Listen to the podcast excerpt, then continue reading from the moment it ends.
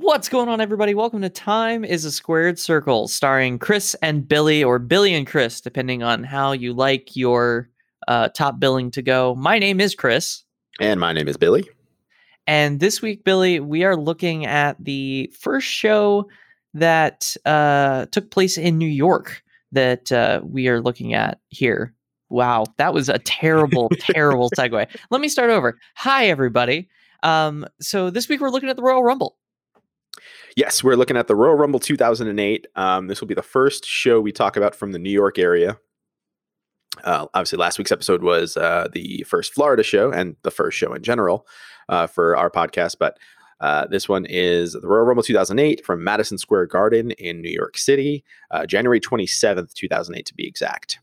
Yeah, so this is awesome because it's Madison Square Garden and it is the old setup for the garden. And I'd love to hear your thoughts on the old setup versus like the current setup for the garden because it is the most unique arena in uh in in the country when it comes to like your ring setups um and like how the cameras how the hard camera is positioned and stuff i don't think they use this setup anymore and it's more the standard setup that they use for every single week but for for the longest time msg had the hard cam pointed at the ramp itself yeah, for the longest time, the way Madison Square Garden was set up was the entryways were always on the sides of the arena versus, you know, if you're looking at the arena long ways versus, you know, um, sideways. Uh, think of think of it this way: long ways would be if you have like your Monday Night Raw, um, your big Tron. Mm-hmm. Um, at the entranceway, that's kind of looking at it long ways. Whereas the garden, the way it was always set up, it, it, they use these small kind of side tunnels for their entryways, and this went back to the old WrestleManias, and you know you think of some of the iconic pay per views that have happened at the Garden, uh, the Royal Rumble 2000, SummerSlam 98, SummerSlam 90, uh, Survivor Series 96, um, Rumble 2008. Um, in fact, the only pay per view to ever happen at the Garden. Um, actually, the only two pay per views that happened at the Garden that had that longer setup, similar to like a Raw or a SmackDown, was uh, WrestleMania 20, they that had a, a bigger uh, stage uh, set up like a traditional wrestling arena, and then Summer uh, Survivor Series 2011, which was the return of The Rock. Okay, gotcha. And I be- did you go to that one? I can't. I remember. did. I did. Yeah. Um, Stolas and I bought tickets the last minute on StubHub because we were like, we got to go. You know, The Rock's coming back, and we were we were somewhat back into it at that point, but The Rock being back was definitely a a selling point. And plus, we got to see the start of Punk's legendary 434 day reign. Oh, that was uh did he beat Del Rio or Ryback on that one? Uh he beat Del Rio. Ryback I believe but Ryback was never champion. You're right. You're absolutely right. Thank God. Yeah, seriously. All right. So uh this week we're doing uh Royal Rumble 2008. Before we jump into it, I want to talk really quick about our super fun happy day format, uh, which we changed at least twice during last week's debut episode. Um, and the idea was that we would do a random draw and then randomly review it. Well, that made for subpar radio um in that uh in that we didn't have a whole lot of notes on the event and we didn't have a whole lot of way to recap it for those that are listening. So maybe you haven't seen royal rumble 2008 and you're you're kind of loosely connected to to those names. Hi dad. Um so so so maybe you need a way to kind of connect to these a little bit better. So billy why don't you explain the way we are kind of doing these episodes from here on out? We're still going random draw because that is fun Yes, yes, it does add an element of, of surprise. But the way we're going to do it to make for a better show content wise is at the end of each week, we are going to do the random draw live on the show. So at the end of today's episode, we will do a random draw to decide what we're going to uh, talk about next week. And that gives us the opportunity to actually go back and watch these shows if they're available. Like I know Chris and I both watched the Royal Rumble 2008 yesterday to get a refresher on the events that happened. Like I remember being in the arena and I remember some key moments, but watching this show yesterday, there were some things I flat out just didn't remember.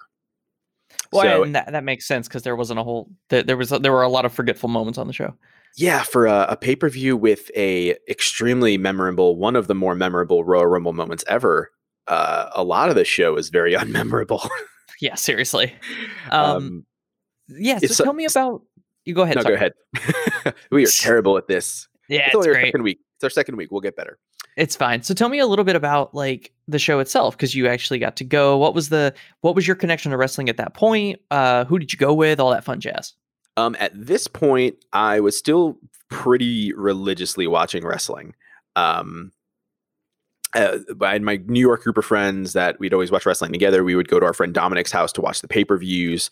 Um, and th- those are some of my favorite memories watching uh, wrestling in my late teens and early 20s because these guys were all into wrestling just as much as I was. We we all went to high school together, and Dominic especially was like one of the most passionate wrestling fans in the world.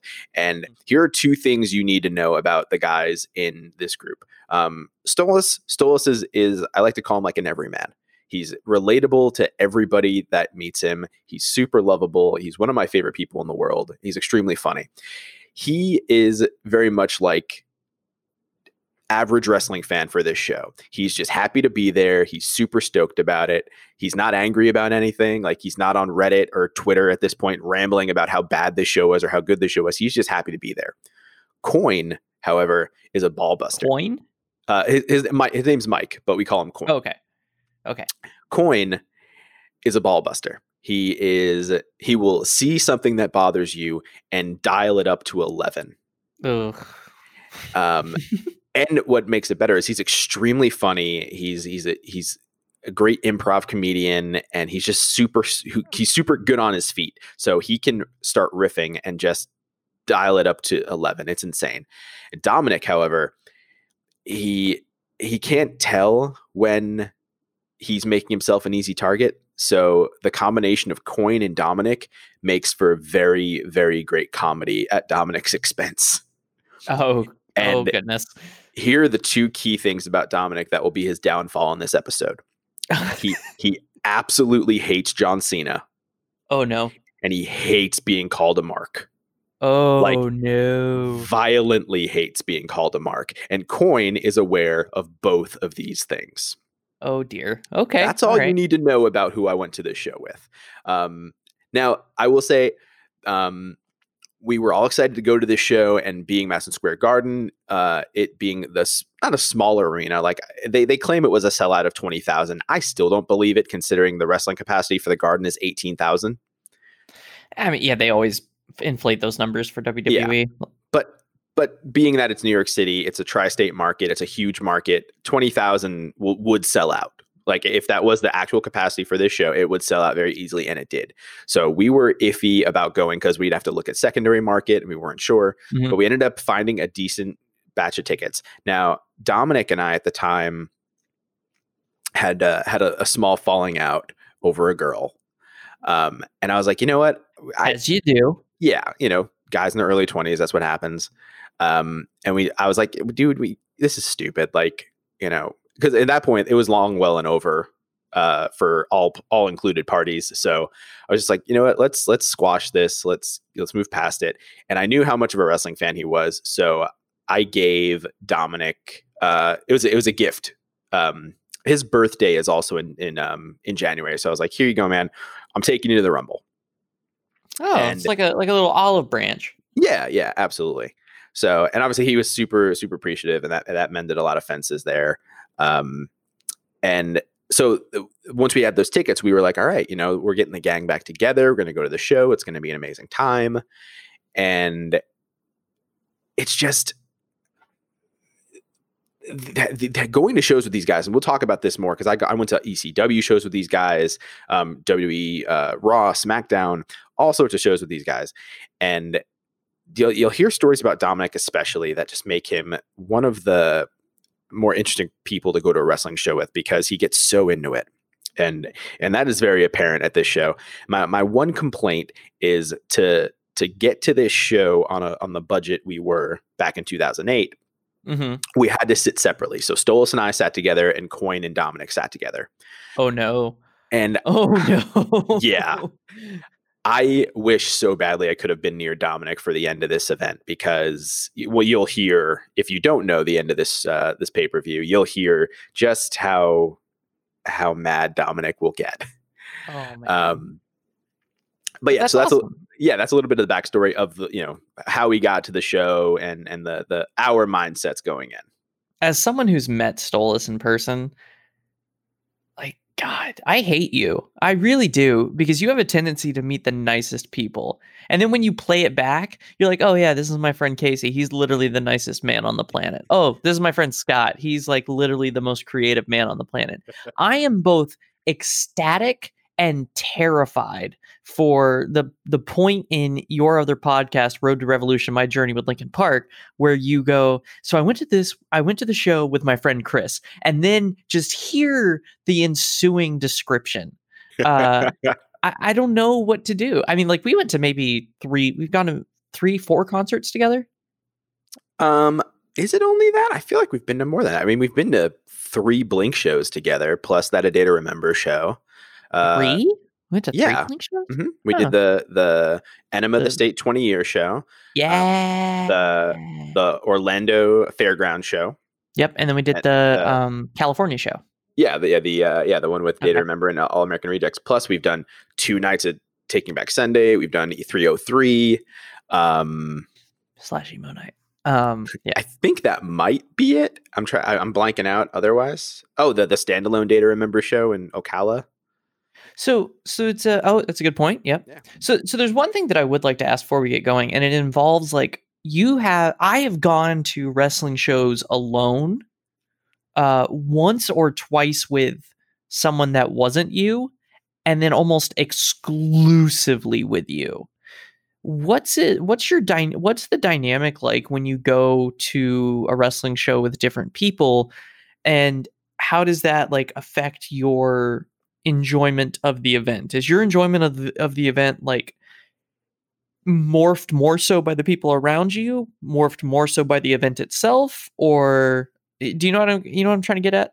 Yeah, um, I think it's a mix of the event itself and who I go with. Like, obviously, when you and I go to wrestling shows together, we are like the purest form of ourselves.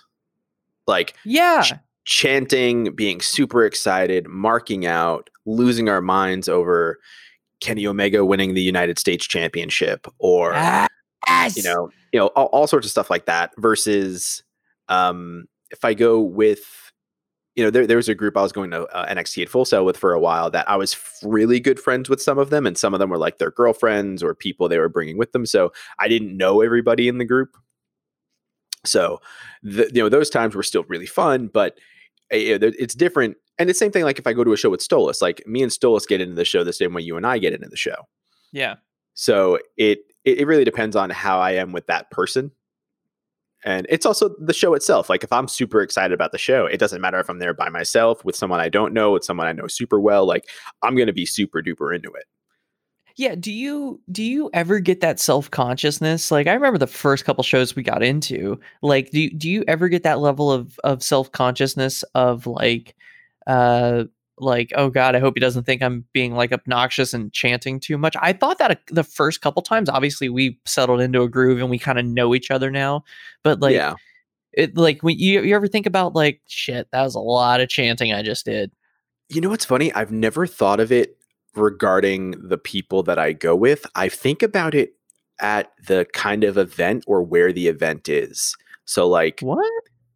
having gone to Full Sail so much it's an extremely comfortable environment where mm. everybody is a regular pretty much and and so everyone is super fluid and comfortable with chanting and and just the energy in the crowd is always super high like the NXT And crowd unique chants. yes and the NXT crowd gets a lot of crap over the years because they get a bit too into themselves and the chants become too much which I agree with 100% like there are times where Mhm. it becomes too much but to that point, like they're super comfortable being that crowd versus I remember going to something like um like all out like the chicago crowd is a big crowd but i'm like Oh we've never been to or all in not all out uh we have not been to an all out yet um Dun, dun, dun. uh, Tony Khan, if but you're listening, hi. It's in a couple of weeks hey you know uh if, if you let me sit in the balcony i will go. Uh, yep. um but like with that like that's it's a city i've never been to wrestling in before. It's a crowd. I know nobody except for you david arquette who's a few rows behind us and, and and jensen karp and john mayer who are like 20 feet away from us. Otherwise i don't out know Jensen Karp. on the off chance he ever hears this podcast uh we're, we're big fans But I, I, I lo- he loves you from the he loves you from life and and your rapping. I love you from the Kevin and Bean show. and I know it's not me, but uh, his book was dedicated to uh, someone named Billy, and there's no clarification as to who. So I I will always think it's me. You like to take credit for it? I do. Um, especially I listened to the audiobook version of it earlier in uh, in the year, and you know, he he says he's like a um, I forget the exact wording, but he's like, yeah, this one's out to Billy, where uh, wherever you are, or something like that. And I'm like, I'm I'm so sold it's me. Like he doesn't know I exist, but I'm so sold it's me. I love it. All right, so let's get into the show, man. I'm yeah. I'm super stoked for this. Uh, so first question I have for you is: Was there a dark match, or does it just jump right into the show? And are there dark matches uh, traditionally in WWE pay per views? Um, typically, there's no dark match. Um, if there is anything, it's like a. Uh, they used to do a thing called the free for all, mm-hmm. which was a 30 minute pre show aired for free on the pay per view channel that was airing the pay per view. So it was kind of like a like the the kickoff show that they yeah, do now. On, the kickoff on, show now, yeah. yeah. But it used to be like you could go to that pay per view channel and you didn't have to order it; it would just be on. But it would say, you oh, know, cool. if you if you want to watch this pay per view, order now, and you know it'll just continue from what you're watching. Um, I'm trying to remember. I don't remember there being a match before. Um, I could be wrong, but I, I, I that's the one thing I didn't look up beforehand. Like, was there anything else taped? I know sometimes they would tape like Sunday Night Heat or oh yeah or something, but I don't. They used I don't to have velocity. Wasn't velocity in a Velocity was on there. I don't remember when they taped half these things anymore, but yeah, they had Velocity, Sunday Night Heat, Superstars, Main Event, um, Shotgun Saturday Night. Like they had all sorts of shows. Do you do you are you typically a because I, I I don't think I am with wrestling shows, but I am with like sporting events. Are you a are you a foodie at at these kind of shows? Um, he asks. Having been to fifty freaking shows with him. I don't understand why I'm interviewing you right now. It doesn't make any freaking sense. Um, it depends. I almost said show. fucking, and then I realized my dad probably be listening, and now I just don't care. It's. it's um, it depends on the venue. It really does. Um, like I remember, especially at the garden, there's always stuff at the garden I'm excited to eat. Like, and it's not like specialty food the garden has, but like getting a pretzel and like a lemon snapple at Madison Square Garden was always like so delicious to me. And the pretzel was never like fresh. It was like a couple of hours old. But like, I don't know, man. Like that mix of like lemon iced tea snapple and that pretzel were so good. But the garden also has really good chicken tenders. okay, that's fair. And and real quick before we get jumping, I know I, I know we need to jump in, but like your thoughts on the garden. Like I've been there once and it was with you and it was uh it was it's pretty damn breathtaking, if I do say so myself. Like I, am a huge fan of Tampa sports. I, I love everything that the the the Tampa Bay Lightning and owner Jeff Vinik have done to Amalie Arena. Um, I think it's a beautiful venue, but when you compare it to MSG, which is like the crossroads of our a beautiful architecture and like art in architecture plus being kind of a gladi- gladi- gladiatorial gladiatorial arena. It's a coliseum. Um, yeah, it's it's a very circular arena. It, it is beautiful. I don't think there's anything like it. There's nothing like it on the planet. It's absolutely special. You don't have to be a fan of the Rangers or the Knicks or the whoever plays there. To appreciate how incredible of a building it is. Absolutely, and I, I, you know, growing up in New York, I was very spoiled and lucky with that because my first wrestling show ever was at the Garden. It was a house show in 1996, um, which we'll talk about at some we'll point. get to eventually. you know, could be next week, could be you know six months from now, who knows? But yeah, my first wrestling show was at the Garden. This was uh, I looked it up. The Rumble 2008 was my 10th wrestling show at the Garden. Wow. Um, which I think I ended up as of current day, I've been to 13 or 14 shows to the Garden. So just a handful more after this. Um, for the longest time, WWE didn't run shows at the Garden because, aside from house shows, because it cost too much for the TV rights. Right. Um, so they, they ran a lot of shows in Nassau Coliseum and the Izod Center in New Jersey, and then more recently the Barclays Center in Brooklyn because it was it was right next to Manhattan and it was super. It was so much cheaper to run. Mm-hmm. Um, but I, you know, and Garden's been home to a lot of great things, not just wrestling for me. Like I've seen Linkin Park there. I've seen uh, WWE shows, New Japan shows, um, a bunch of great comedy shows between the arena and the theater. Um, Didn't you see Dane Cook there? I saw Dane Cook there a couple of times. Yeah. Okay. Uh, I just wanted to make sure we got that out into the ether. Yeah, yeah, um, no, I uh, now I, I mean I, I, never hit it, but I never told anybody it directly either. Um, yeah, saw, saw, saw Dane Cook there a few times. Um, I, uh, I Garden's been great for a ton of things. I saw the Police there in 2007, which was awesome. Uh, so do you it, have fun? Do you have fun taking people there that have never been to the Garden before? Like when I when you and I went for NJPW, and we'll we'll get to it on that specific episode, but I was blown away. Like it's it's it was absolute magic. Well, that's the thing. I've never growing up there. I don't know if I've ever taken somebody there that's never been there before. Mm. Um, you know, because most time were when I lived up in New York. I think the only two times I've been to the garden since I moved to Florida were um, uh, I went to a WWE house show with uh, my buddy Jay back in 2016, and then I, I went. Uh, Jay's Jay's great. Jay's so great. we, had, we, had, such a great time at that show. Uh, chicken tenders were abound. Oh goodness. Um, and then uh, the, you know the New Japan uh, Supercard show last year. Um, but oh, that's yeah. it. I, I, don't think I've been to any other garden shows uh, since uh, you know in, during my time in Florida. Besides those two, so I, you're the only person I think I've taken there for the first time. Uh, anyone else were oh, people okay. that grew up in New York and either had gone to shows or, I mean, because it's the home of the Rangers and home of the Knicks, and it's such mm-hmm. a big arena for concerts and, and uh, wrestling and things like that. Like people have been there a million times for a million different things. So I think you're the only person I've taken there for the first time. Yeah, and it was it was a magical experience, and it's also an office building. Nobody realizes yeah. that it's an office building. Like it's a giant, like well, it's not giant because it's the middle of New York, but it is a small to medium sized skyscraper, and then behind it there is uh, an arena. like, yeah. like, what the hell? Yeah, it's great. And, and it's so weird because it's this building that houses a million different things. You have the garden, you have the theater at Madison Square Garden, you have an office building attached to it. There used to be a bookstore on the corner of it called Borders. Now it's something else. Um, which, fun fact, uh, I don't know if anyone listening or you, even you, Chris, are familiar with an author named Tucker Max. Mm-mm he was a blogger in like the late 2000 uh the yeah the, maybe like 2005 and onward that area.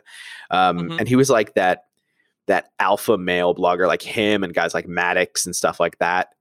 Um they wrote you know and it was super guy machismo stupid stuff and he wrote a bunch of books and we went to a book signing of his in like 2008 or 9 or something and we met him there but I don't even know if anyone remembers Tucker Max anymore. But um, but yeah, that bookstore was there. We went went there a bunch. I'd buy movies and books there and did that signing and stuff. And but like underneath there is Penn Station, like a giant oh, yeah. a giant hub uh, for public trans- transport in New York. There's the Long Island Railroad under there. There's tons of just standard MTA uh, subway uh, lines under there. So it, and and there's also I think is there another form under there? There might be another train platform. Uh, might be Amtrak, I think, has some train tracks under there.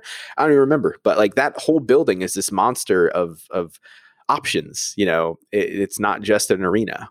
Yeah, it, it's so cool that like the first time we went to MSG, we were there for uh, SummerSlam, which was at the Barclays Center, and I was like, I I really want to see MSG for for tourist reasons, right? Because it's it, because it's MSG, and we I, we I can't remember if we walked there directly or if we took the subway, but that subway station literally gets right out right at the entrance. Like it's on the same side of the street. You don't have to cross the sidewalk. Like it it literally right there. It's like the sign for MSG is standing above the stairs that lead up from the station. Oh yeah, 100%. Yeah. Yeah. It's it's cool. And I cannot wait future plug for a future episode, but I cannot wait to talk about my tourist habits um, in the middle of New York. Um, but let's get into the show because we've already, you know, loved MSG enough as it enough as it is. Where were you sitting for the show? Um, I don't remember the exact section. I do not have the ticket for this anymore, so I'm not 100 percent sure. I know we were in the upper bowl somewhere. Can um, you find yourself in video? Um, I, I can't find me specifically, but based on my memory of how the show looked, I if you're facing if you're the hard camera and you're facing the entranceway, we are up and to the left. Up and to the left. up and to the left. So like That's our, all I can think about. so our view would actually be if if it was a standard wrestling arena, we would be Mhm. looking straight on at the the the the ramp, but like from a slightly left angle. Okay, gotcha. So you would always see the backs of everybody that were coming in. Um no, like we we had a we had a side view of the entryway. Oh, okay, gotcha, gotcha. Yeah. Gotcha. So good, good seats. Yeah, I mean the garden's really there's nowhere bad in there. Like even if you're in the up, up, upper upper upper deck, like the garden is not a huge huge venue. I, it, it's huge, but it's not like it's not like Barclay Center. Like when we sat for SummerSlam at the Barclays, we were like in the heavens for that. Yeah. Where Yeah, no, we were. Whereas like the equivalent of that seat in the garden is does not feel that high or steep. So it's it, it- there's really no bad seat at the garden. I, I've sat in the you know on the floor at the garden. I've sat in the upper deck. I've sat in the middle. Like there's nowhere bad there. That's awesome. Cool. Yeah. So uh, the show opens, and uh, we are quickly uh, informed by Michael Cole, ew, that uh, it is the first Royal Rumble in high definition. Uh, and we go right into it. Michael Cole is on commentary along with Jonathan Coachman, uh, future of ESPN, future Lee, future Lee uh, of ESPN at the time. Um, he was still working for WWE at the time, but Cole's on commentary, followed by Coach. This was the Raw crew, I believe, at the time. Yes, I yeah, I think so. Yeah. Um, and then we get to see baby faced Justin Roberts, who makes me as happy as all things get out. Justin Roberts, the ring announcer. And I just thought, looked at him and I went, You're in AEW now. Like I looked at him like it was like a naughty thing. Like, Well- you're not there anymore. Well, I, I, that was the one thing watching this show. I'm looking at this. I'm like, you're gone. You're in AEW. You're gone. You're in AEW. Like so many people at this show are not with the company anymore. Are in AEW or elsewhere. Like it's insane. Or have different hair. Like God. All right. So Yeah. match number one, uh, Justin Roberts then introduces uh, match number one, which has some stipulations to it. It's Ric Flair versus MVP in a career-threatening match. Um, so this is in the middle of Ric Flair's retirement storyline, where if he loses literally any match, he is retired. Period. And so everybody wants their shot at uh, Ric Flair. And in this match, we get Mon Monte uh, Montel. Is it his real name? um, I don't know if it's real if it's his real name, but it is Montel Vontavious Porter. Got it. So MVP, uh, the current U.S. champion. I was actually really, really surprised that this was not for the U.S. championship.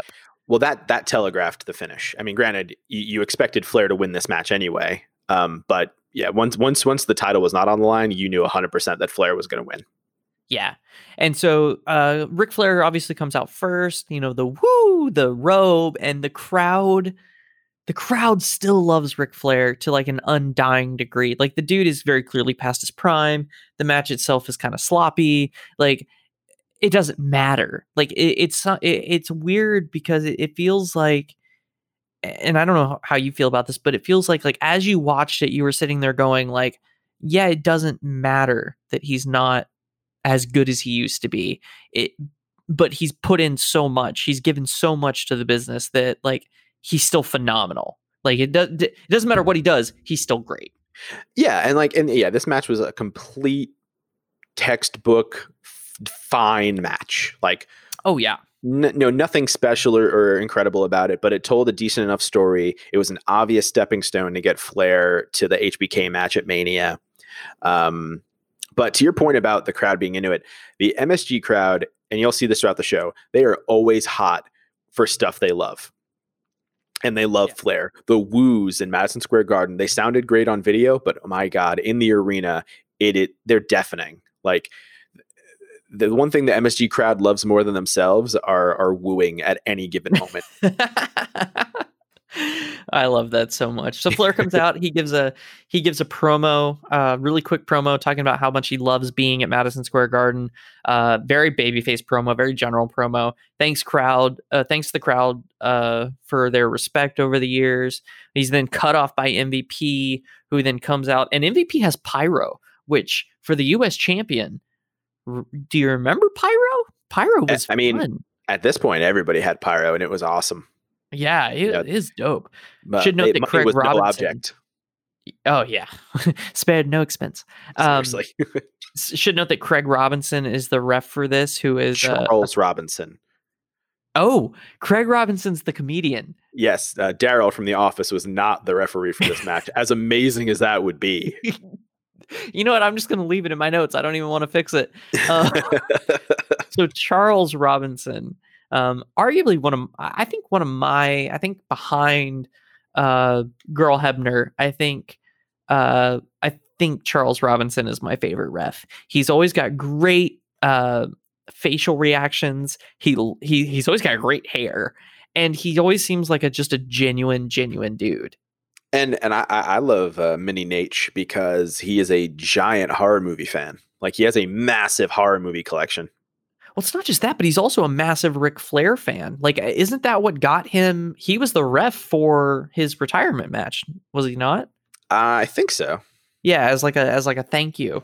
Um, Cra- uh, Charles Robinson, not Craig. Um, take your panties off. Um, Charles Robinson, an amazing ref, by all accounts, good dude, um, and a huge fan of Ric Flair, who loved him back. Um, so, uh, match starts off, and Flair's charisma is just stupid.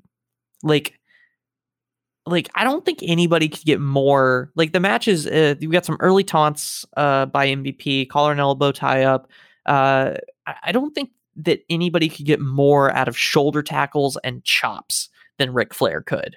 yeah, Like it, it was just is dumb. Is dumb. Like how very little he did. The first near falls don't come until MVP hits a knee strike and a neck breaker, but it didn't matter. And for whatever reason, even though it seemed like 100% telegraphed, the crowd was in this match.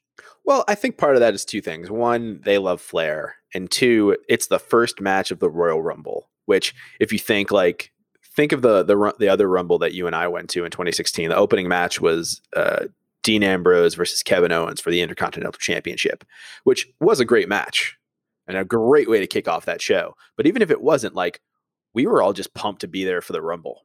There's some there's absolutely something special about the Royal Rumble. Absolutely. Yeah, Um, Flair, uh, Flair gets behind early. He gets a, he does attempt to come back. Uh, he attempts the figure four twice early, which does set the stage for some good storytelling of Flair's trying to lock in the figure four because he knows he's going to win with it. Um, he's gassed really early, about six minutes in. You can tell Flair's gone.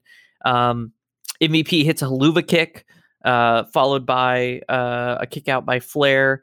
Uh, actually, no, there was no kick out by Flair. This was really, really good. So MVP hits the haluva kick. So uh, a big boot into the corner. Flair falls down. He's right adjacent to the ropes. Um, and MVP goes for the cover. Charles Robinson counts the three.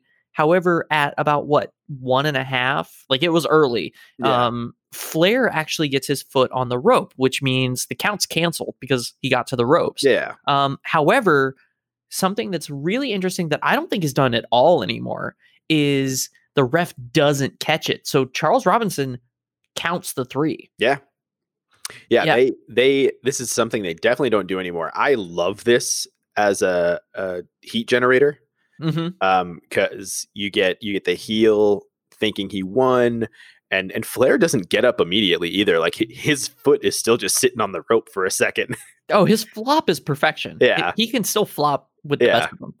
Um so I, I really like this idea. It works pretty well. I, I love that it's not overdone either anymore, but I, I do wish it would pop up a bit more than it does now because it is a good tactic.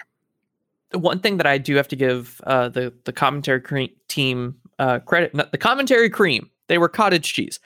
Um, one thing that I have to give the commentary team credit for is that Cole does an extremely good job of recapping the uh, decision by Charles Robinson. Yeah. Like, they, they, covered for it well, and this is a situation where you have to like intentionally cover for it because obviously this was all this was all worked out. But I I thought it was I actually thought in this instance it was extremely well done as a means of explaining to the viewers because the, you're absolutely right. It's a good heat generator, but at the exact same time, it kills any and all momentum because one person thinks the match is or thinks air quotes the the match is over, right? So like they stop what they're doing. Like it, it kind of kill it does kind of intentionally kill the pacing. Yeah, which which also, I mean, t- to your point, um, saying Flair was a bit gassed at this point, it also just may buy Flair a minute to to re- regen a little. Oh yeah, yeah, no, absolutely. Um, once the match does get restarted, uh, MVP hits a very nice superplex on Flair. Uh, Flair would fall at literally fall out of a Samoan drop attempt. There's a couple of pin attempts. They all look kind of rough. Um, MVP finally goes for the playmaker. However, Flair reverses. I thought this was an awesome reversal. Um, Flair reverses it into a figure four and gets the win at seven minutes and 50 seconds. Overall, it's a fine match. It was a fine. It was a fine match. It was better than what it was mechanically because of Ric Flair.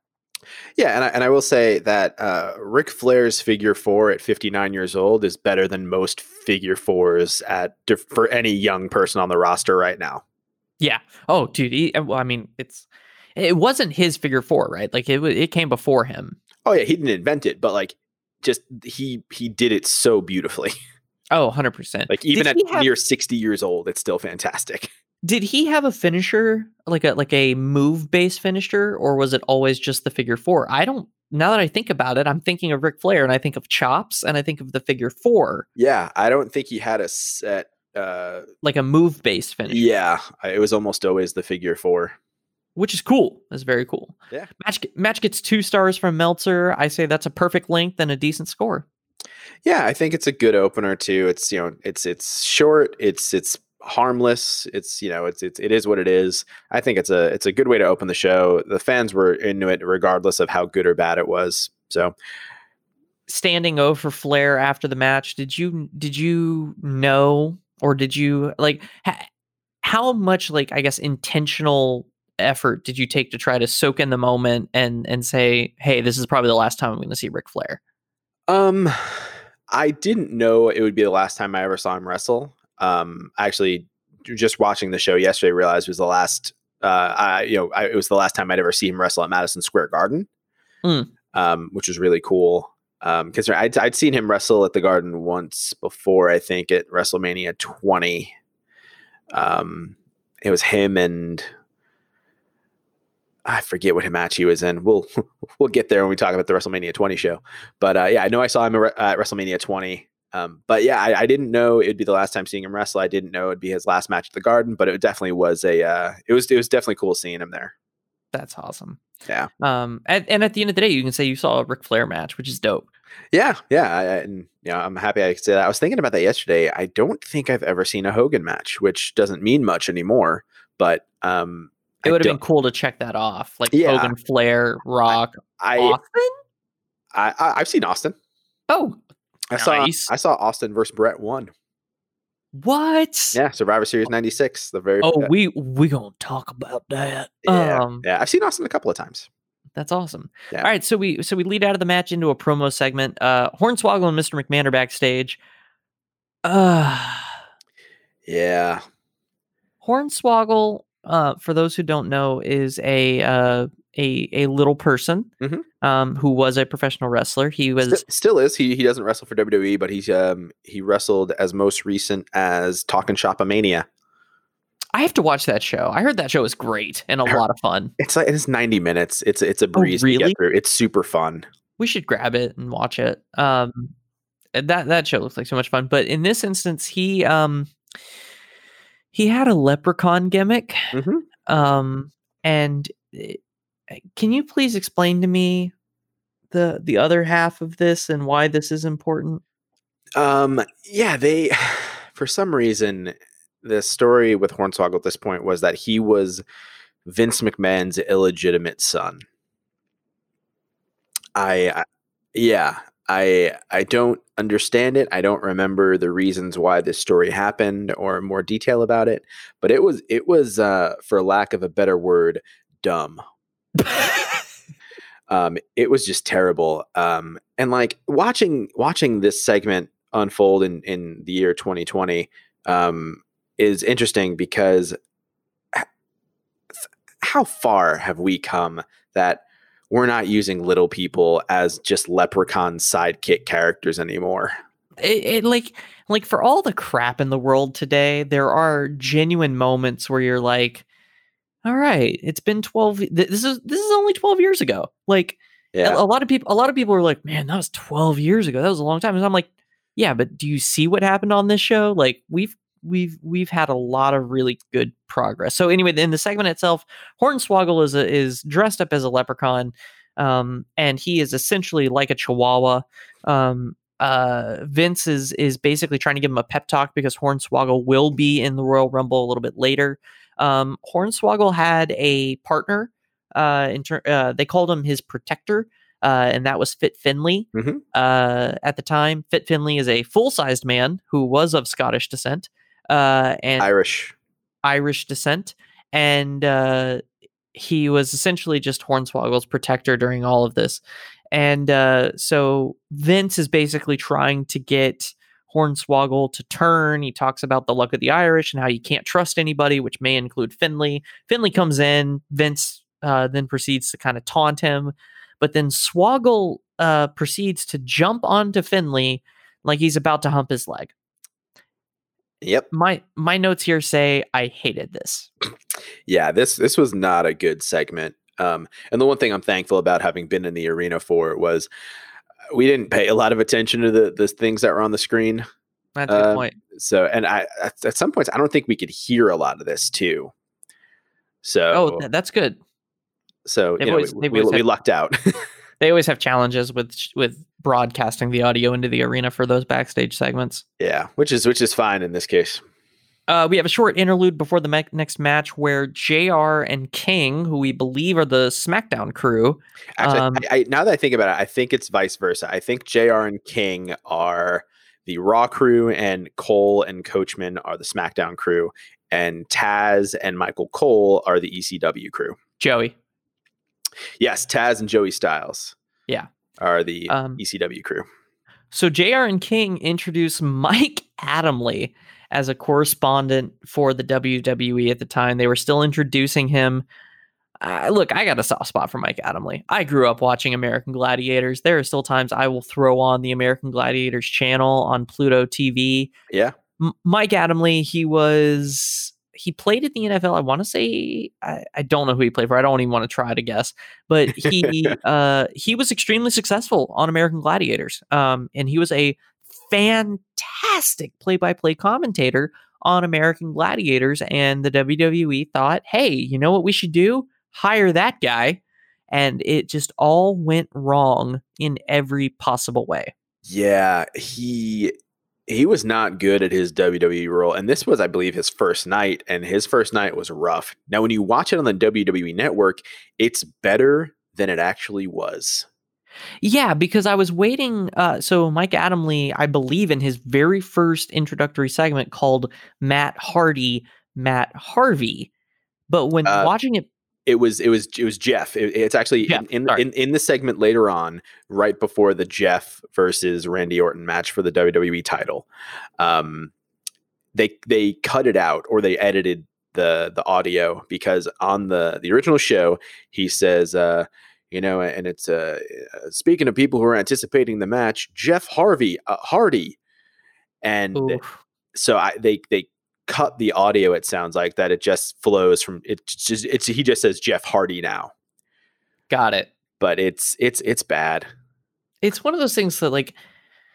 It's one of those things where you feel bad for him. Like it's not, it's not a negative. It's not like you dislike the guy for it. You're just like, ooh, um, because he was part of our childhood. American Gladiators was a big freaking deal. Well, and that's the weird thing too. Like they're like he's a former uh, NFL player and he did this and this, and they don't mention him on American Gladiators at all.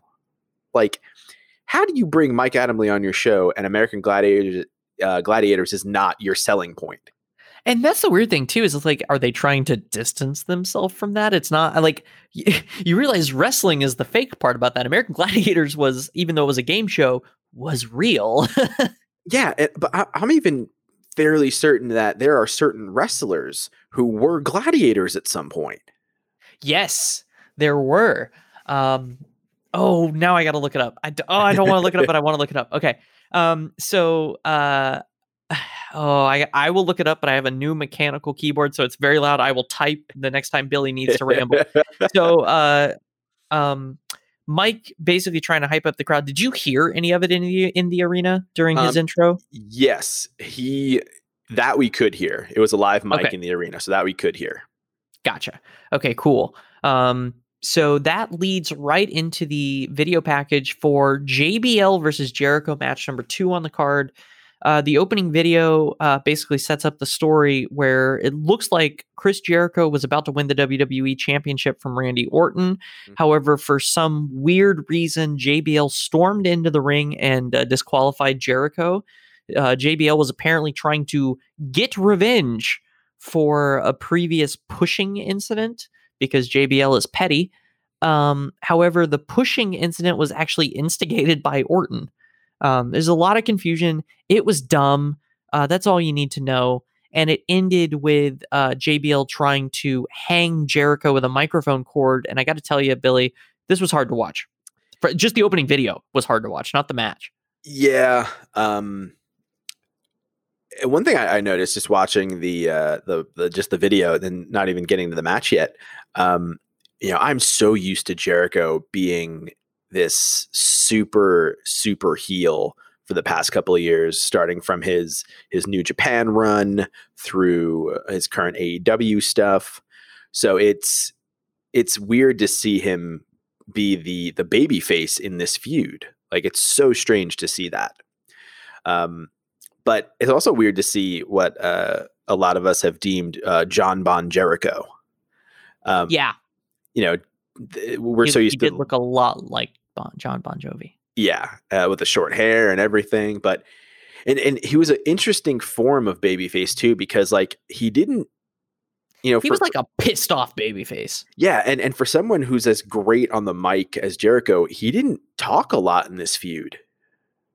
Um, quick aside, when you performed, or sorry, when you opened, uh, for for Jericho, were you opening for John Bon Jericho or were you opening for long hair Jericho? That was long hair. That was in uh, April of 2003. Okay, so cool, he had long hair at the time. gotcha. Um, yeah, no, didn't talk a lot. And and was this immediately before or immediately after the Shawn Michaels uh bit where he was he was corporate Jericho, he was pissed off. He was he was his best heel work, in my opinion. I believe this was before. I think that was this the upcoming summer. Gotcha. Cool. So the match starts, um, and before the match even starts, like "Break the Walls" is still like the best theme. It's it's it's like it's like top five. I I mean I don't want to try to actually rank them right now. But, like, Jericho's theme is so good. well, it's not even so good. not even his theme. His whole entrance is just it's it, it's an all timer. Like the the way he's reinvented it with the the save us and the the code ma- uh, the code breaker and Mhm. you know the every you know y2j and every version of this which is actually interesting because um the day today we are recording this was the is the 21st anniversary of chris jericho's wwf debut when we fully when we finally The met countdown to Millennium. yeah when we met what that countdown was and that's when the Jer- uh, jericho uh, interrupted the rock on monday night raw That's awesome. That is Yeah. so. But but like, yeah, I completely agree with you. And and as someone who loves AEW right now and who loves Fozzy, um, in terms of that one song, uh, like, like he's.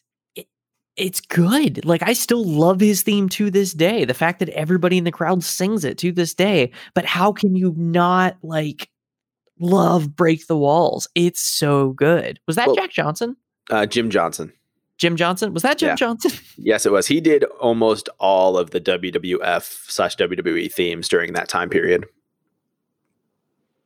Um, but it's funny. I'm looking at my notes right now, and the juxtaposition between note number two and note number three is probably my favorite thing in this whole episode.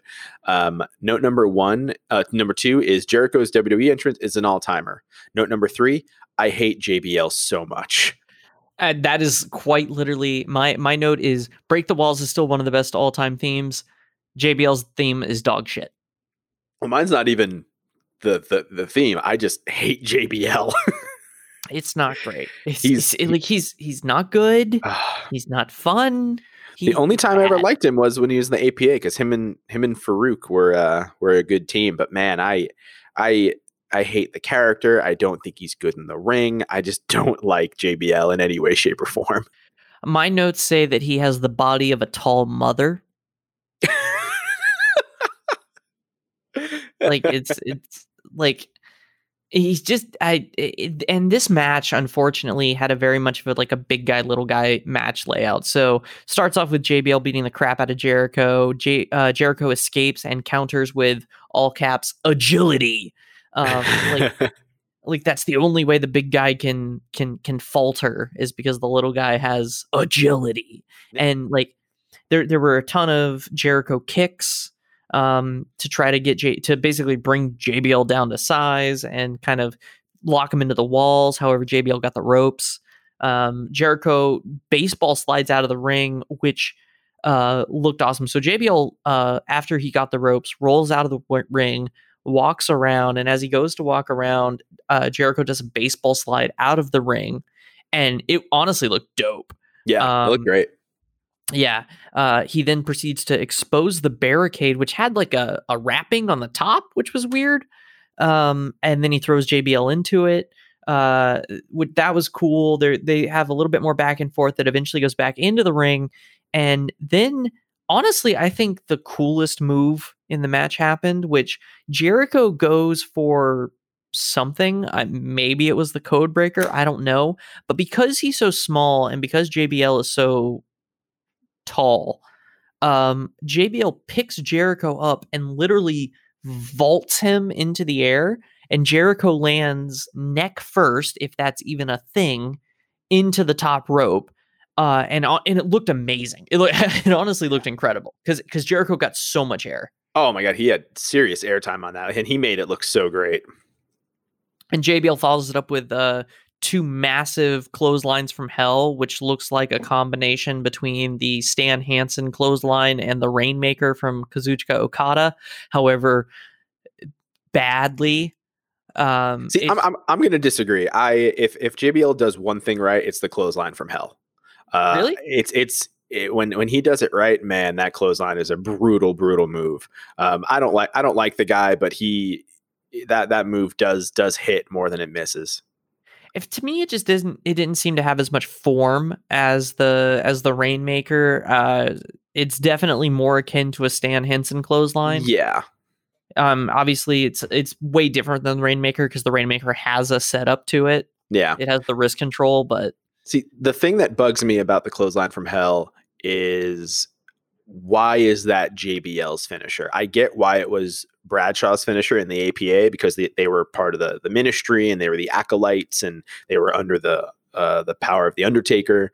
But why is billionaire uh, oil tycoon JBL? Why is the clothesline from hell his finisher? that's or at least point. or at least rename it. Why not? You know the Were they meant to be the same person? Was Bradshaw and JBL meant to be the same person? um that I don't remember. I mean, I mean Bradshaw's his name, so it's almost like an evolution of the same person or character. So Yeah, I Um, guess I, that was I the other know. thing I was going to ask you about. I thought the clothesline from hell was his finisher. I, I like thought that's how he won matches, and he hits two in a row on Jericho, and nothing happens. Yeah, part of my problem with this match, and I love Jericho. Anybody who knows me knows I love Jericho. He's one of my favorite wrestlers of all time. Um, but man, this match ain't great. Um, No. uh, and I, I do blame JBL. There's just no flow to it. He's like a a vacuum for charisma. Like And and I feel like Jericho he doesn't have a whole lot of offense that he can use on JBL like cuz JBL's not great at selling. So like Jericho's moves are like pushes and very very short clotheslines. Yeah, Yeah, Yeah, and and and at one point during the match, I don't know if you saw this or if you felt this during the the WWE uh, network watch, but at the middle in the middle of the match, just out of nowhere, the crowd starts booing vapidly, and I'm Yeah. like, what are they dealing with? It's clearly not the match. I don't remember. I try to remember what that was for because like it was it was Jericho had just got some offense in. It was right before he hit the Lionsault, and Mhm. I don't remember why they were booing because he he hits the Lionsault and the crowd cheers. So whatever the boos were, it was for something in the arena. Um, it may have been because JBL because Jericho was already bloodied at this point, right? Uh, he was about to be. Yeah. Okay. I, I cannot remember why the, those boos happened. Then I, I have no idea. Yeah. Um, Jericho posts himself and uh, does end up blading, uh, and he starts bleeding pretty darn badly. Yeah. Um, and I don't remember too many instances where Jericho's bled. Uh, he doesn't um, seem like a frequent blader. No, he's bled a couple here and there. Obviously, he's he's bled in in AEW and a little bit here and there, but um, yeah, he's he, you know he's no Ric Flair. No, he's no he's no Ric Flair at all. um, match spills outside of the ring, and then Jericho apparently just gets pissed and throws a chair at JBL. Yeah, and um, two two things about that. One, I DQ finish. So yeah, yeah. So uh, uh, Bradshaw wins by disqualification. Um, but two things about that. One, I do not miss unprotected chair shots to the head. Um, I think they they are just such a, a, negative part of the industry, and it leads to so many worse things down the line. That being said, man, watching JBL take that headshot just felt so good. uh, it for me, not him. I imagine it felt horrible for him, but uh, yeah. felt real good for me back in 2008 and in 2020. Um, That's good. But I, man, I I'm a firm believer. Um, that pay per view ma- pay per view matches should not end in a disqualification or a count out. They should have a legit finish. No, I agree with that as well. Yeah. Um, the only exception I, will give you is is something like um, you know a time limit draw if it if it furthers the story, like you know Okada Omega or um, what about a tied pen, like a, a dual pen? Mm, I think I think that's cheap. Okay, it has to be done right. I, I think the challenge with that is if you have too many pay per views a year. So, like, if you had a tie or if you had a dual pin and you only had four pay per views a year, you know, maybe that's actually fine. Um, but but if you're if you, it, yeah, I, I it just month to month having endings and pay per views, it just seems like, man, I'm going to run out of matchups really fast. Yeah. But I think also, you know, maybe you can get away with that at an in your house or, you know, an off month pay per view. But like, dude, this mm-hmm. is the Royal Rumble. This is one of your big four. Yep. No match on this show should end in a wonky finish. It, there should be a decisive pinfall or uh, submission finish. Like, I, I don't. I, I don't I don't remember if this ever went anywhere. I know uh, they both went on to have, I think, different matches at Mania that year. So like, I don't know why this was your why this was your move at that the Rumble. Yeah. Um, the Jericho then proceeds to uh, try to hang JBL with a microphone cable.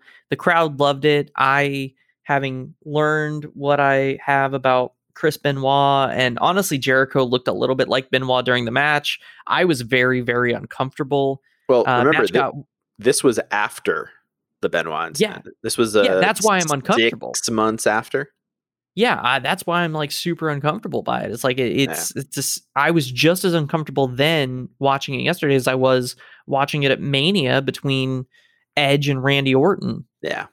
Now yeah. I will I will say there is some comedy in Jericho trying to legitimately hang JBL while pulling the rope while standing on the ECW table and JR saying, Jericho's going to the extreme. Like I that got a good chuckle out of me. You know, JR patted himself on the back for that one. Oh yeah. Match got 1.5 stars from Meltzer, goes nine minutes, 24 seconds. Match was too long, score was too high. Yeah, the only the only good I'll, I'll say came out of this match were the uh, the boos that the Garden were raining down on JBL were tasty. No, that's good. That's yeah. very, very good. We then have a promo segment backstage. Someone named someone named Ashley uh, goes, and this is where we're going to start to get into the Chris doesn't know anything stage. Someone named Ashley goes backstage, uh, walks up to someone named Maria's dressing room, and she's wearing what I can only assume is lingerie. Hold on, hold um, on. You know who Maria is. I'm getting to that part, but I don't know who this Ashley woman is.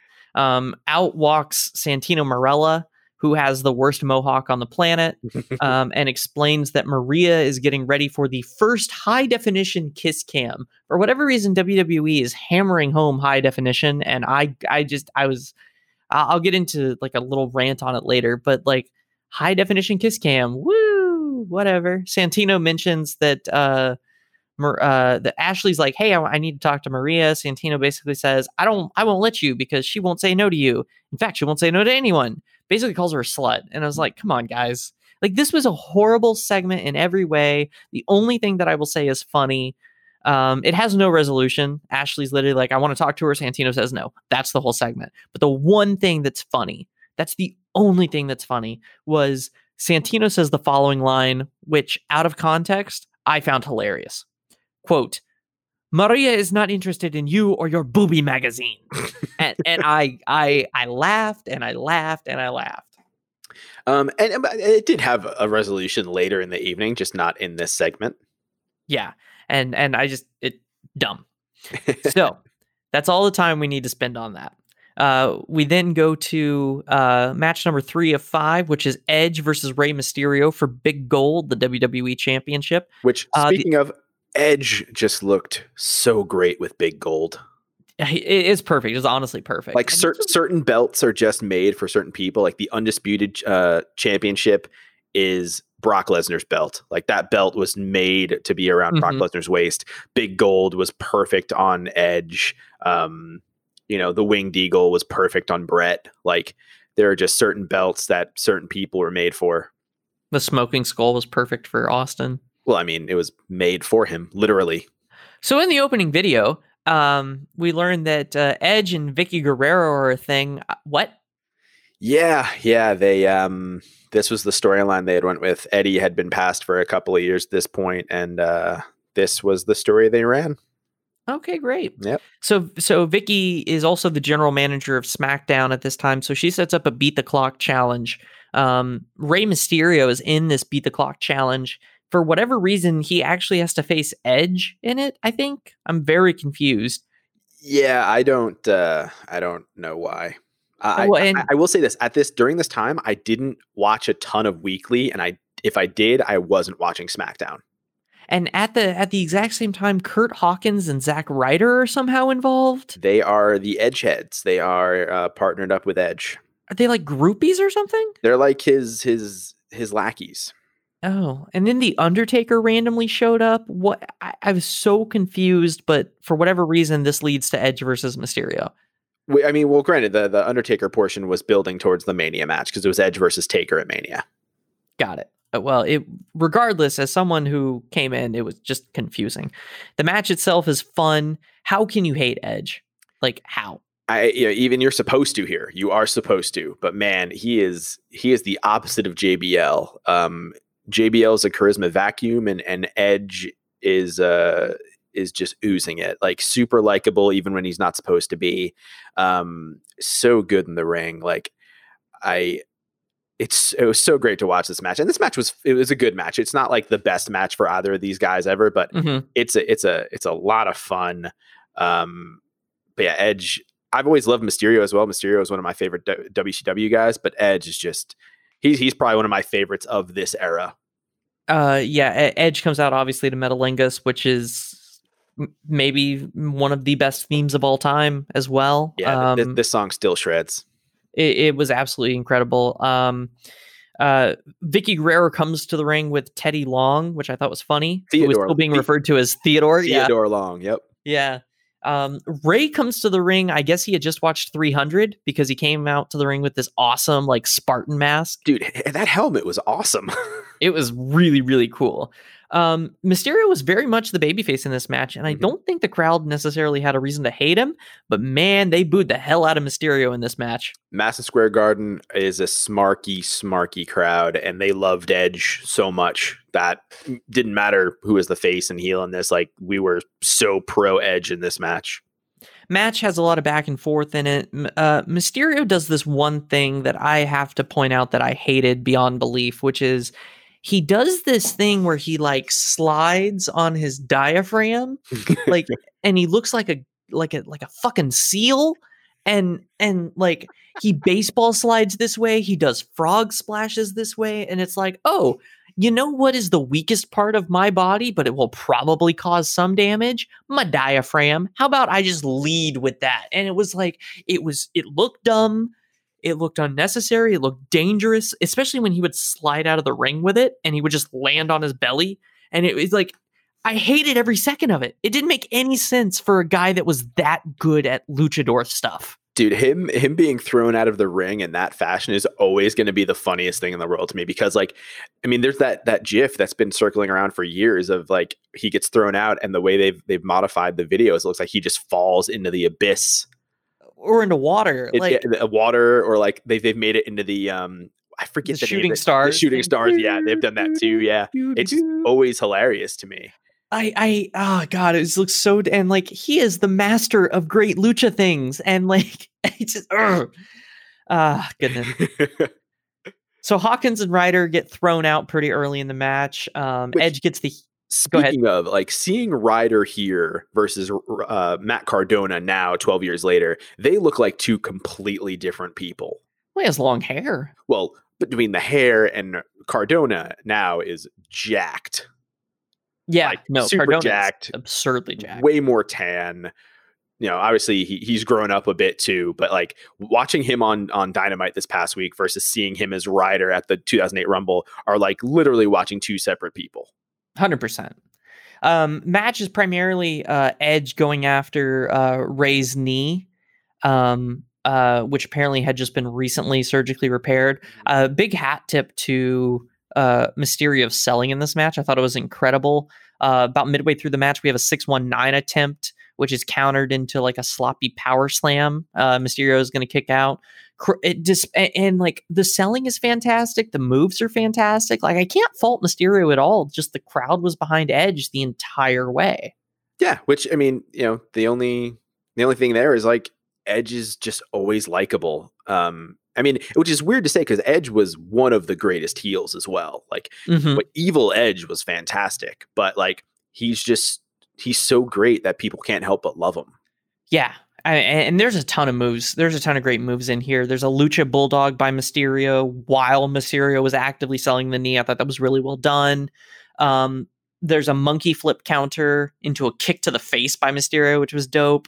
Um, uh, there's a reverse monkey flip into a Meteora, which I thought was incredible, where Mysterio started at Edge's legs, rolled up his body, and then landed as a Meteora Yeah, like like rey was awesome in this stuff um the the only thing that i will say is bad is that he does what what looks like a coup de grace except he doesn't bend his legs and so he comes off the top rope and like just kind of stands on edge and that looked rough yeah, but i think he was selling the knee yeah. Which obviously was a big thing in this match. uh Mysterio has a seal uh the what I call the seal slide tornado DDT. Um the ending of this match is holy shit. Oh, Like the the finish is fantastic. yeah, so Edge goes for the spear, Rey ducks uh and immediately turns into a Hurricanrana and then a 619. Uh however Vickie pulls the uh pulls the ref out of the way. Um the crowd at this point only was here for the title change. Like they were like, okay, Yeah. all right. Because it was at that point it was looking real good. Um, but then the then the hype happens, and this is where my notes turn all caps. uh Edge goes for a second spear, Rey jumps backwards out of the way, which lands Edge since he used all of his momentum, ends up on the ropes, which sets him up for the 619 again. But however, Vickie comes in and takes the move for him. Uh and that sets up a springboard nothing by Rey, which gets DD, uh, which looked like it was like a DDT attempt, honestly, but it gets he gets caught midair by the spear from Edge. That finishing sequence, like it kept Rey strong. It the crowd actually turned a little bit towards Rey, and it was just freaking awesome. Yeah, I this entire finish was amazing. Like it was better than the whole match, and the whole match was fun, but this whole finish was just incredible. Yeah, I, I loved every second of it. 3.25 from Meltzer, 12 minutes, 34 seconds. Uh, the way I, uh, like, I think the match was like a 2.25, so the score was fine. Um, but the finishing sequence was like a four and a half in terms of like how good it was. Yeah, yeah. I I would say it's probably the best match on the card. Um, from a pure wrestling standpoint, I'd, I'd agree. Yeah. Promo segment between some blonde guy and Ric Flair. Uh, the blonde guy is like taunting Flair. Um, For, Flair for has no. clarity. That blonde guy is Mr. Kennedy. Okay, sure. Let's make up words too. Um, so Flair has no pants on. Um, uh, this blonde guy is like making fun and taunting Flair, and then a random Shawn Michaels appears. Um, and he makes fun of kids with blonde hair and catchphrases, and he just oozes charisma. I loved this promo so much. Um, uh, so Shawn Michaels makes some jokes. Batista appears. Triple H appears. Um, and you get this little mini evolution reunion. And The blonde guy and is still there. Yeah, and DX, yeah, as well. Um, Trips tells Flair to put his pants on, which is like the first of three times in this promo that this happens. Uh, Batista and Triple H both talk about how they're going to win the Royal Rumble. Then Shawn Michaels says the best person is going to win, and you can buy his shirt on WWEshop.com. yeah, th- Uh, th- this was a fun little segment. It definitely, you know, uh, it showcased how how good Michaels could be in, in a comedy promo. Um, and obviously, it telegraphed stuff for the Rumble with the the Batista and Triple H stuff. And um, I, I I just got a good chuckle out of Triple H being like, "Rick, I can't believe I got to tell you this, but uh, you got to put some pants on." is great in every way. yeah, this was fun. This is followed up by an in-ring promo segment featuring uh, Maria Kanellis before she is a Kanellis. Um, Uh, yeah, this is Maria. Oh, Maria. I don't remember what her old last name was. Well, she comes out to like this simple plan sound alike. I actually Um, think it is Simple Plan. Are you serious? I think it is. Yeah, I'm. I'm not. A, I'm not. Not 100 percent sure, but I'm. I'm like 95 percent sure that it actually was a Simple Plan song. it, it's horrible. It's a horrible segment altogether. The really short end of it is that Maria comes out to do a kiss cam sequence, um, and then this Ashley girl comes out, and apparently Hugh Hefner wants Maria to pose for Playboy. Now Maria is uh, a beautiful woman in every respect, but eh, like I didn't need this segment. It was very bad. Santino Marella comes out, bashes every piece of New York sports except the Giants, which aged horribly. I mean, he does bash them, but they, uh, you know, this was right before they were about to play the Patriots in the Super Bowl, and he he was basically, you know, talking shit about the the Giants, and the Giants ended up winning that Super Bowl, which was even as a Jet fan, that was fantastic. That's what I was going to ask you about. Is that you're a lifelong Jets fan, Yeah. and de- and defeating the 19 and 0 is a big deal. Yep. Yeah, Yeah, it was it was fantastic. Yeah, it's pretty pretty fantastic. There's Santino. Uh, th- the one thing that I did like about the segment is that Ashley asked the crowd if if they wanted to see Maria and Playboy, and they cheered. That's not the part I liked. The part that I liked is that Santino then goes, "The crowd will cheer for anything." Hey, crowd, do you want hepatitis? And the crowd goes wild. Like it made me so happy. I have yeah. I have horrible issues with this segment. We don't need to talk about it further, Nope. but uh, it happened. No, There's uh, then a this segment was just painful. It, it I'm so happy that uh, you know a decade plus on we're actually getting legitimately good women's wrestling from a million different places now. It's not just outside of WWE. Like WWE is doing good women's wrestling. Um, you know, and you have all your uh, your Joshi stuff. You have um, a lot of great stuff on the indies. AEW is trying with their women's division. very green, but yeah, they're trying absolutely. Yeah, yeah, they're trying. But yeah, we don't have to talk about this segment anymore. Yeah. Uh, we can follow that up by talking about a commercial for WrestleMania 24 where Mae Young makes out with a fat guy. and WrestleMania 24, which emanated from where we are both right now, Orlando, Florida. Oh, I thought that was Miami. No, Miami was 28. Uh, yeah, Miami was 28. Uh, Yeah. yeah, 24 was in Orlando. Gotcha. So we then move on to match four, which is Orton versus Hardy. Orton is the WWE champion. Matt Hardy is the Intercontinental champion. Yep. Uh, this was a, this was a cool premise in that hey, we're gonna have the IC uh, holder versus the WWE holder, but only the WWE title was on the line. And this was also a good way to get both champions in a marquee match on the show uh, without overloading the show as they do a lot in present day. Like this show was only five matches. Yeah, no, It which was was great, great. because great for for length and everything. Yeah, two two, Crowd- ma- two matches per first hour, and then you have the Rumble, which is really really smart. the crowd was really really big on Jeff Hardy and did not care at all for Orton. However, there were dueling chants at one point. Yeah, and one one thing uh, b- before the match I'll talk about is they had a video promo before the match, um, which I remembered absolutely loving back at the time. Um, I thought it was such a great promo. I thought they did such a great job of hyping up uh, Jeff Hardy for this match that I was I was so in on Hardy winning. And watching it yesterday, I realized um, they changed it on the network. It is not the same promo. The music is different. And it very low effort on the on the network. yeah, the the reason, and you realize the song they used is very generic. Mm-hmm. The reason is the original promo package for this was uh, set to the song "Rooftops" by Lost Prophets. It worked. Famous from Halo music video Hell. Uh, yeah, and you know uh, they were a big, big band. Last Train Home. Uh, You know they were a big nu metal kind of band in the early 2000s. Um, and Rooftops came out in 06. They used this in this video package. It was it worked super well, and just it hyped it up so well. I mean, even Stolas was like, "Man, that song is great," and it just made that whole video so much better. It's actually it's actually one of my favorite all time video packages they've done up there with like My Desire and uh and some- Monster. yeah, it's such such you know uh, the the you uh, you can hate me now with the Miz like, Mhm. but you know it's for me it's up there. Um, eventually and unfortunately, um, they WWE did have to remove the song, and I say unfortunately because uh, the lead singer of Lostprophets was found to be a convicted sex offender a couple of years ago. Um, so obviously, totally the right move. Uh, you have to, you know, you got to separate that if you can. But if if for a moment you can separate the art from the artist, look up this video package on YouTube. Um, just look up Jeff Hardy rooftops, and you should find this video package. It works so much better. Yeah, and God, that it's a great song. Like yeah, it is a great song. Yeah, separating the art from the artist, it is a fantastic song. yeah. Um, I'm gonna be honest with you, Billy. I don't really care about this match. No, it wasn't that great. Nope, my notes uh, I think sum up this match perfectly. Totally fine match, but even 12 years ago, I could not care less about Randy Orton retaining a championship.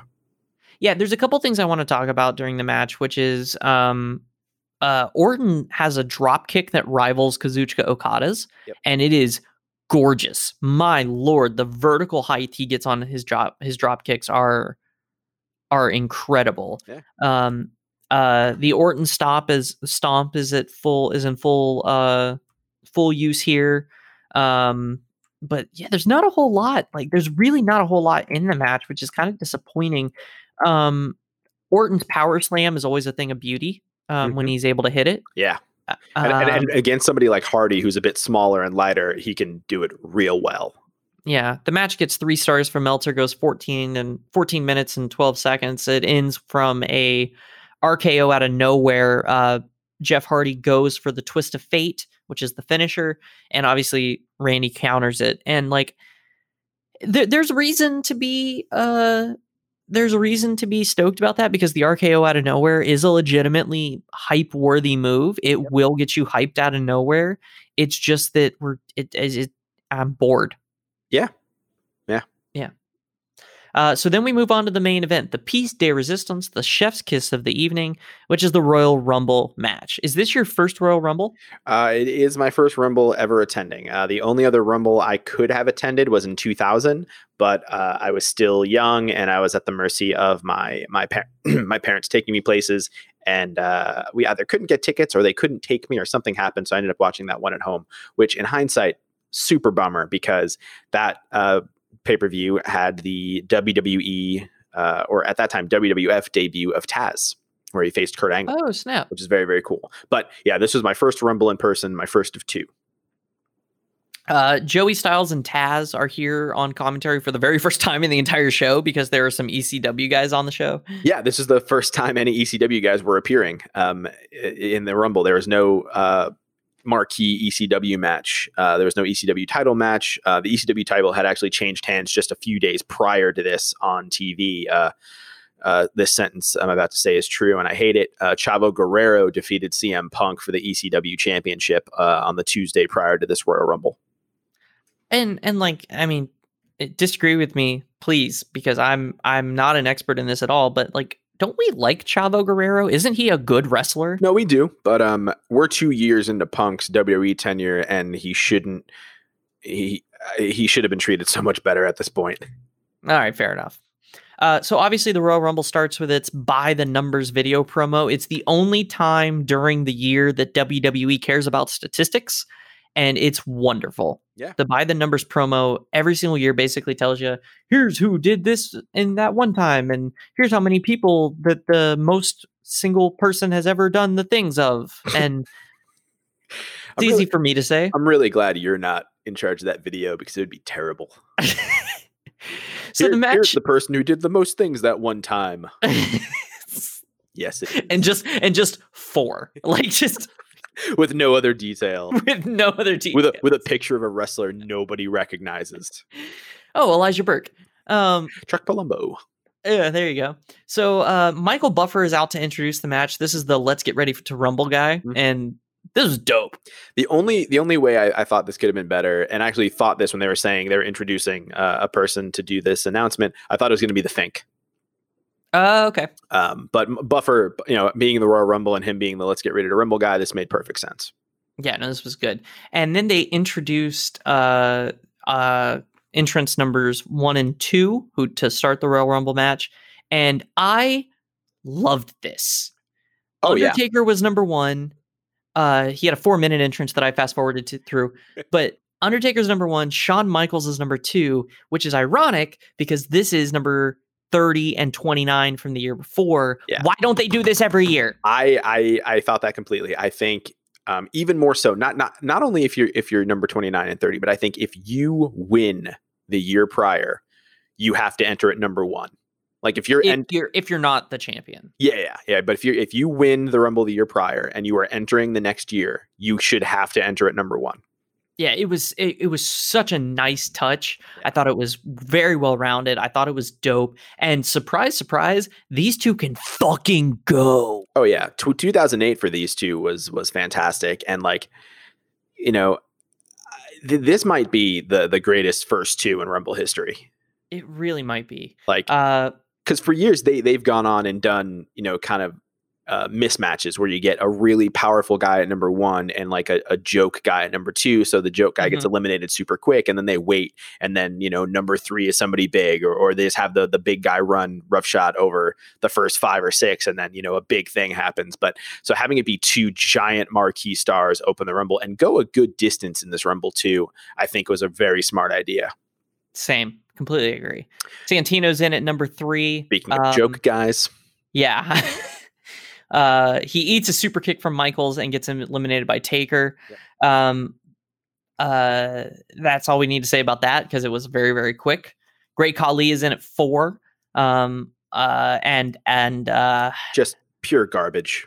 yeah, like one of the worst Vince's big guy projects ever. Like, because he can't walk. He has difficulty walking. yeah, which is a bummer because for all intents and purposes, every story I've ever heard, he's a very, very lovable, wonderful person backstage. But Well, not just that, but he's uh, big into getting the country of India into professional wrestling. Like, yeah, he- and that's Well, and that's great. and, and that's partly why they did it too. It you know it was kind of similar to the the Jinder thing, putting the belt on him a couple of years ago because they were expanding the TV market in India. Like, you know, it, it's great to get that exposure and have somebody from that country be a marquee star. But man, Khali just was never he, he was never that good in the ring. Um, it just Yeah. didn't work. Which feel like you know he violence is I feel bad because he's a good guy. yeah, great guy, very well liked. Uh, you know, he's come back many times over the years. Like he actually came back as part of the the Jinder storyline in 2017. So like you feel bad, but like you know, it just just one of Vince's big guy projects that didn't work. Yeah.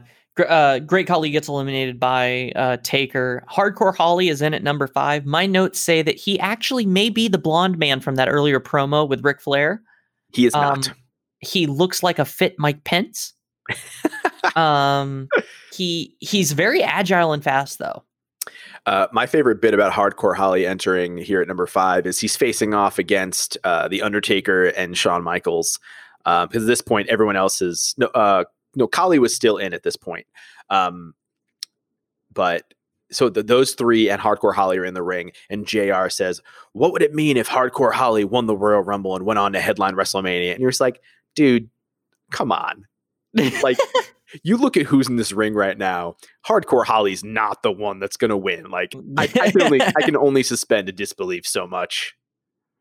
He does stay in the ring for a while, though. Number six in is uh, John Morrison, who enters without his slow mo, um, which is disappointing. Uh, he's apparently the current tag champ. with uh, the Miz. Yeah. Yeah. Um, so he comes in and honestly, really agile, super awesome stuff from him. Yep. Tommy Tommy Dreamer is in at number seven. How much does M how much does MSG blow up when Oh, that man. happens? Uh, Tommy Dreamer, because of ECW, is such a beloved uh, fixture in New York. People Beloved. seriously like people love him there like and then for right, every right reason like you know he was such a staple at ecw and and he's a new yorker i think he's from yonkers like people just love tommy dreamer so Made up town. it's not a made-up town real place Okay. Hmm, um and when he enters to this horrible off-brand Alice in Chains cover of Man in the Box, we don't care what it sounds like. We're, we're just like, hell yeah, Tommy Dreamer's here. This is awesome. yeah. Well, I mean, and yeah, he's always been a good friend of the business in every Absolutely. way, I think. Absolutely. It was about this time that I noticed that uh, Morrison and Michaels have really good chemistry together. Yeah, the fact that we never got a a legitimate main event uh, WWE Championship match between uh, those two at some point would have uh, it's just a, it's a huge missed opportunity. And then the hype train just keeps going because Batista's in at number eight, and my notes literally go full all caps, and I just go, "Let's go, baby!" The theme music still gets me hyped. Batista immediately eliminates Tommy Dreamer. Um, he spears John Morrison. Like my notes say, like I think this John Morrison guy is good, and I, I, agree with that sentiment. But this segment was all about Batista. Oh, for sure, hundred percent. It, Batista facing off with the Taker, like the Garden was just like the most pumped I've seen it all night. Like we're just like, oh my god, let's do this! Like people It's are so into that, and then immediately eliminating Tommy Dreamer just killed that hype. uh, Hornswoggle is in at number nine, to which Mhm. Jerry Lawler then says on commentary, "Here's Horny." Yep, he sure is. Yep, he immediately runs under the ring. I, my notes say this is a dumb gimmick and a dumber storyline. Yeah, the fact that this was a real storyline of Vince being Swoggle's dad was a real storyline they did. It it just shows like WWE being a cesspool for bad creative is not a new development. Like No. they've been bad at this for years. It just helped that they had bigger, better stars and, and storylines for a long time that overshadowed those other things. Yes. Uh, number ten is uh, Chuck Palumbo. I have a question for you, Billy. Who? Go ahead. Uh, yeah. Uh, Chuck Palumbo, um, his I think his most famous claim is being part of the um, Is, is is it being being a tall X-Pac? No, it is being part of the uh, Chuck and Billy storyline, um, where Oh, Yep. he's that Chuck. yeah, he is that Chuck. Oh, snap. But that was the most interesting Chuck has ever been because here, uh, my note was sure this can happen for a few minutes. Jamie Noble is in at number 11, and apparently he's an arch enemy of Chuck Palumbo. which like taught me two things. One, Jamie Noble has an arch enemy. Two, I remember nothing from the undercard stories of 2008. Like nothing at all.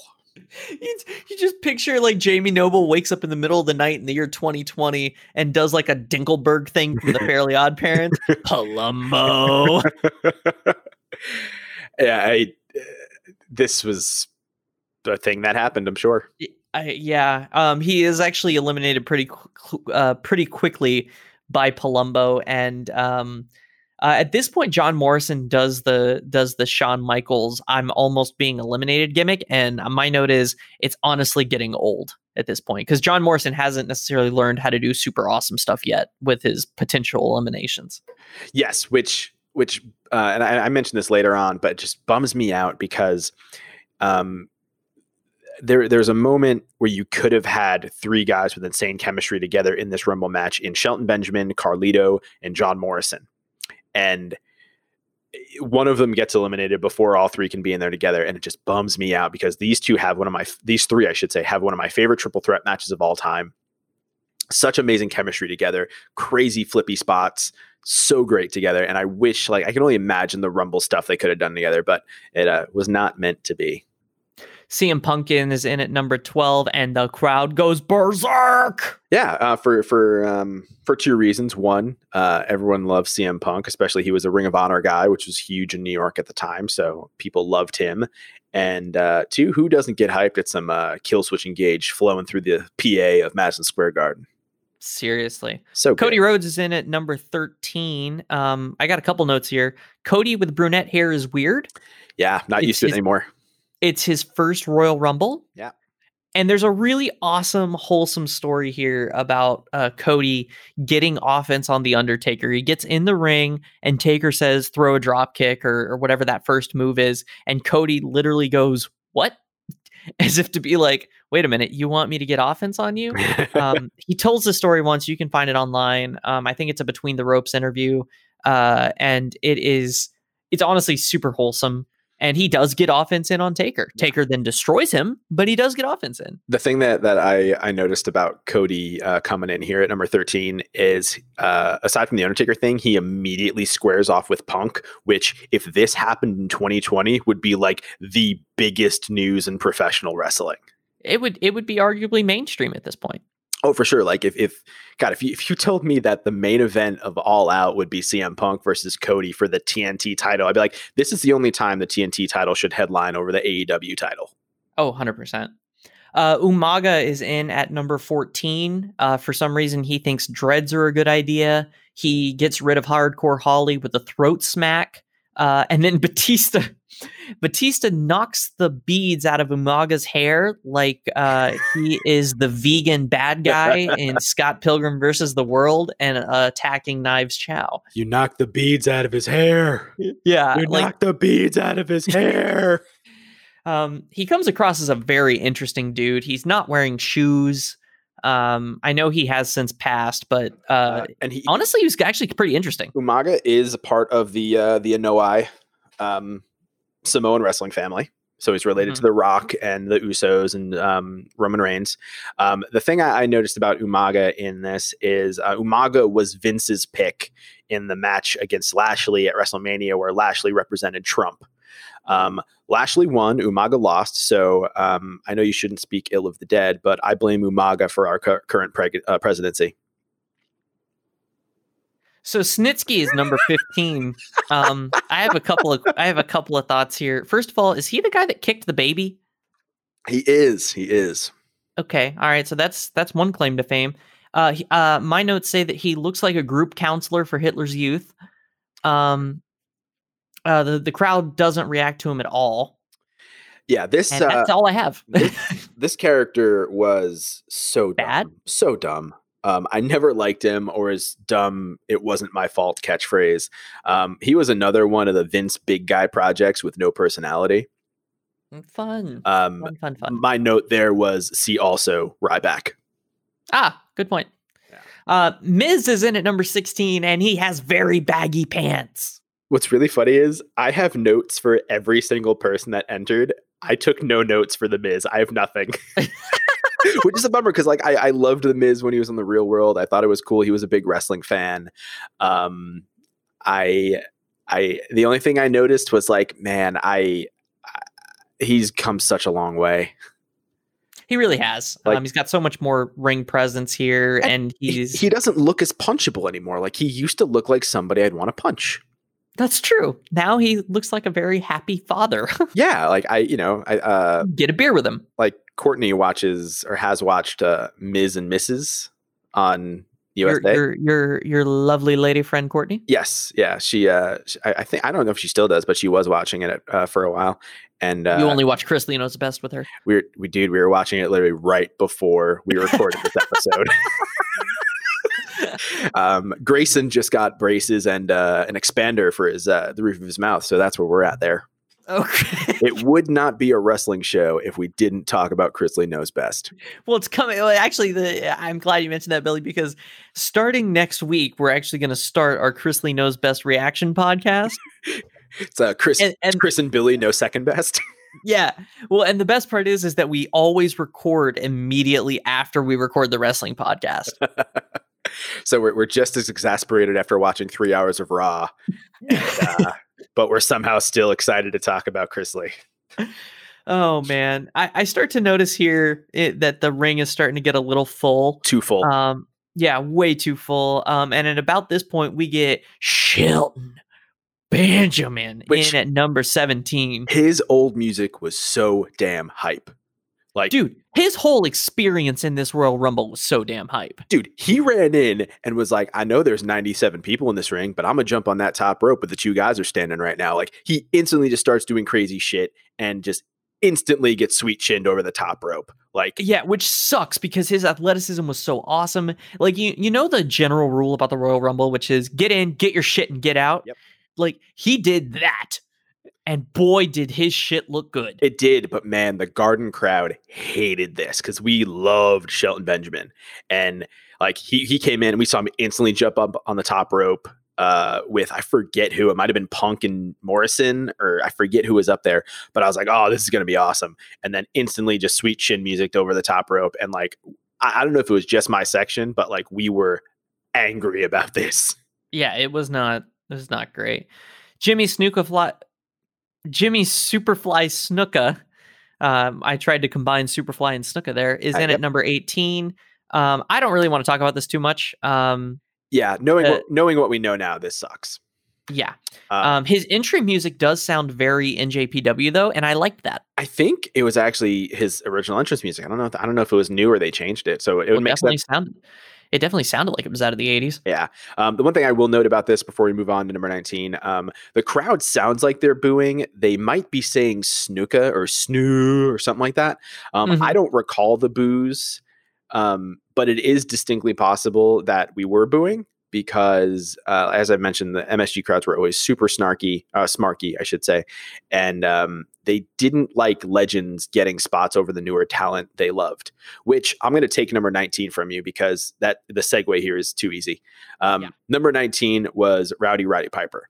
Let's fucking go. This was the exception to the rule I just said.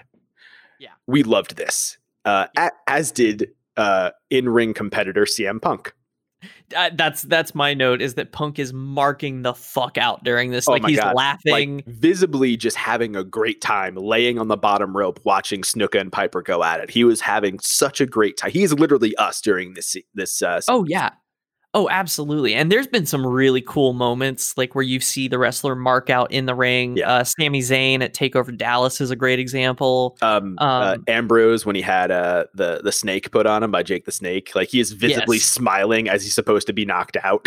Yeah, but but CM Punk here. So basically, what happens is is that Piper comes into the ring, targets Snuka. They they go at it right in the middle. They do a really quick Frye Takayama bit, um, but everyone else in the ring, and there's about forty people in the ring right now. it's so many. Stop. Like they just nobody does anything. Oh yeah, like they're, and, and it's great and they're just watching and the camera thank god focuses on cm punk just a little bit and he just looks like the happiest child in the chocolate factory oh yeah. It, it was this was so much fun. Um, it's funny because when he first comes out, you're like, man, Piper looks great, and then he took his shirt off, and you're like, he was not in good shape for this. no he wasn't. But it doesn't matter because i mean because he's still piper. Yeah, and he and he was only in for a few minutes because uh, I'll let you take over number twenty again, but yeah kane is in at 20 um but uh i'm gonna throw it right back to you because how good is this entrance music? Uh slow chemical is up there man. Um finger 11 took kane's like the base of kane's song and made it into an even better song yeah it's um, it's excellent it's so good um Yeah. It, I, is is it just me or is part of the Rumble enjoying everyone's entrance in short succession? absolutely um what's funny is uh my note was uh slow chemical is one of the best wrestling themes ever fight me and that's on a show where we've already talked about how good Jericho's theme is, how good Edge's theme is. Yep. It's fantastic. Yep. Um, Kane immediately eliminates Piper and Snuka, which is fine because it gets two more people out of the ring, Yep. which leads to Carlito in at 21, um, who comes in and starts spitting on people. Um, my notes are: Isn't he ripped now? uh yeah yeah we we've seen him as recent as uh glow um Got it. and for those who do you know for those who may only watch more recent wwe um carlito is related to the Colóns uh epico Oh, okay. epico and primo he is their brother or cousin i believe Nice. um okay. yeah. Mick Foley is in at 22, and the crowd goes hype. like you're you're you're bringing Long Island's own Mick Foley into the Garden. Like we we exploded. Like like it was loud in the venue. You could hear how loud it was on the show. We were so excited. But this is the point where I took actual note of there are so many goddamn people in this ring. Yeah, uh, this is the loudest the crowd has been all night long, um, and and we immediately have a uh, a, a finisher bit. Uh, Taker power bombs Batista, Foley DDT's Kane, Umaga hits a Samoan drop on Taker, a side slam by Snitsky, who I note is still in this. Mm, Um, and then I just note the ring's way too crowded. And of course, what makes that better? Mr. Kennedy coming in at number 23, yes, sir. who apparently is the guy that is taunting Flair in that promo earlier. yes. Um, uh, I thought his name was Mr. Anderson. Am I thinking of the Matrix? Um, you are, but Oh. you're not incorrect. On the Indies and in TNA, he was known as Mr. Anderson or Ken Anderson. Oh, okay. So you're not wrong. Um, is uh, okay. So my follow up question is: Is are Mr. Kennedy and Hardcore Holly the same person? they are not. Okay. Uh, so Big Daddy V is in at 24. Uh, this man is large. He is. And uh, here's a fun fact you may not know. He was the 1995 King of the Ring. Really? He was when he was wrestling under the name um, Mabel. Okay. Yep, Well, Yep, he was Mabel. He was Viscera in the Ministry, and then uh, he came back for another run as Big Daddy V. well, he was a he was Big Daddy something. Large, lar- Um, large man. Yeah. So Snitsky is eliminated by Taker while Big Daddy V is on his way into the ring. Uh, so that's one person out, Although, and then Ta- what's interesting, I just wanted to note this about Big Daddy V is this would have been the guy that in today's Rumbles, the, the, they would have said, he's too big to be eliminated. How could anyone eliminate this giant man? yeah, well, because he's about 500 pounds. Yeah, but uh, they they did not. I'm shocked because that's like the staple for every big man in the Rumble now, whether you're Braun Strowman or, or um, uh, the Big Show. That's like Yeah. what they say about you now. Yeah, exactly. Um, now, uh, you, you just mentioned uh, Snitsky did get eliminated here. Um, Undertaker ends up dropping uh, what I call the uh, "fuck you" leg drop on Snitsky. Snitsky was like laid out on a table, and Taker dropped this leg drop that just did not look like it felt good, even from a fake wrestling standpoint. This looked painful. Yeah, so that's because Taker eats a sweet chin music over the top rope and he gets eliminated right after eliminating Snitsky. Yep. Uh, and then uh, Shawn Michaels uh, gets eliminated by Kennedy. So you have three people that are immediately eliminated. Uh, Taker gets very pissed over, I guess, the, the the the circumstances of the match and decides he wants to beat the shit out of Snitsky. Yep. Uh, th- there's no reason behind it. He just does. Yeah, Uh, I um, it gave Snitsky a rub. I guess I don't know. I no. sure, but A- a- at this point, Big Daddy V gets into the ring, and despite there being three less people, there's somehow less space in the ring. yep. Uh, and you know what makes that better? Mark Henry. Who in 2008, Jesus Christ, was a wall of a human being. He was the Great Wall of Henry. Yeah, like oh my god like i'm so used to how he looks now when he pops up on tv but he was a just giant wall of a human it was insane and you and and and it wasn't like a wall of fat; it was a wall of muscle. like his like you just look at his shoulders like point point to point on his shoulders is the like the the the height of a small child yeah, absolutely. He comes in at number twenty five, and I got to tell you, somebody about to get their ass kicked. gonna get inducted to the uh, hall of hall of pain Yeah, geez, it's it's insanity. Um, uh, Miz gets eliminated technically by Swoggle. Uh, uh, here Swoggle is still hiding under the ring, but he helps Kennedy get rid of Miz. So Miz is now out, uh, which leads to Chavo Guerrero in at number twenty six. Uh, he and Punk have a quick little standoff, um, and then Kane eliminates John Morrison. Uh, and then a, a, a whole sequence uh, takes place between Hornswoggle uh, attempting to eliminate Mark Henry, which is a sentence I just said. Henry then literally picks Hornswoggle up, brings him into the ring, and throws him out. Yep. However, not before, and this is where it gets a little confusing, but not before David Finlay or not uh, Fit Finlay runs in. very different person Yeah. Fit Finlay runs in with a shillelagh, Yep. and apparently Fit uh, Fit is number twenty seven. Yes. Um, now Finlay is disqualified for using the shillelagh. Um, pretty sure Finlay attacking Mark Henry and Big Daddy V with a shillelagh is a hate crime. I'm not sure, but I'm pretty sure. well, it's not just that, but it's also like, isn't the Rumble technically a no DQ match? Yeah, this is dumb. Like, Okay. like that was my literal note. Finlay disqualified for using Shillelagh. Rumbles are no DQ. This so dumb. I forgot is. Did you um did you did you know what was happening in the arena? Because because it goes from 26 to 28. Yeah, Finlay didn't get a proper entrance. He just ran out before his time, which I think commentary tried to sell this as why he was actually disqualified, not because he used the shillelagh, but because he entered before his number was up. Yeah. Um, but in the arena, we had no idea. Okay. So you literally just you're, you're literally like waiting for 27 and all of a sudden the number 28 pops yeah, up. Yeah. The only reason we knew the numbers were correct were that you know they were putting them next to each other, like next to the entrance when it happened. So that leads to number 28 who is Elijah Burke. Who?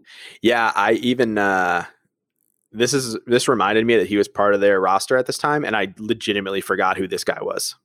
I still have no idea who this guy is. He, uh, from what I recall, v- very vaguely, he was part of ECW at the time.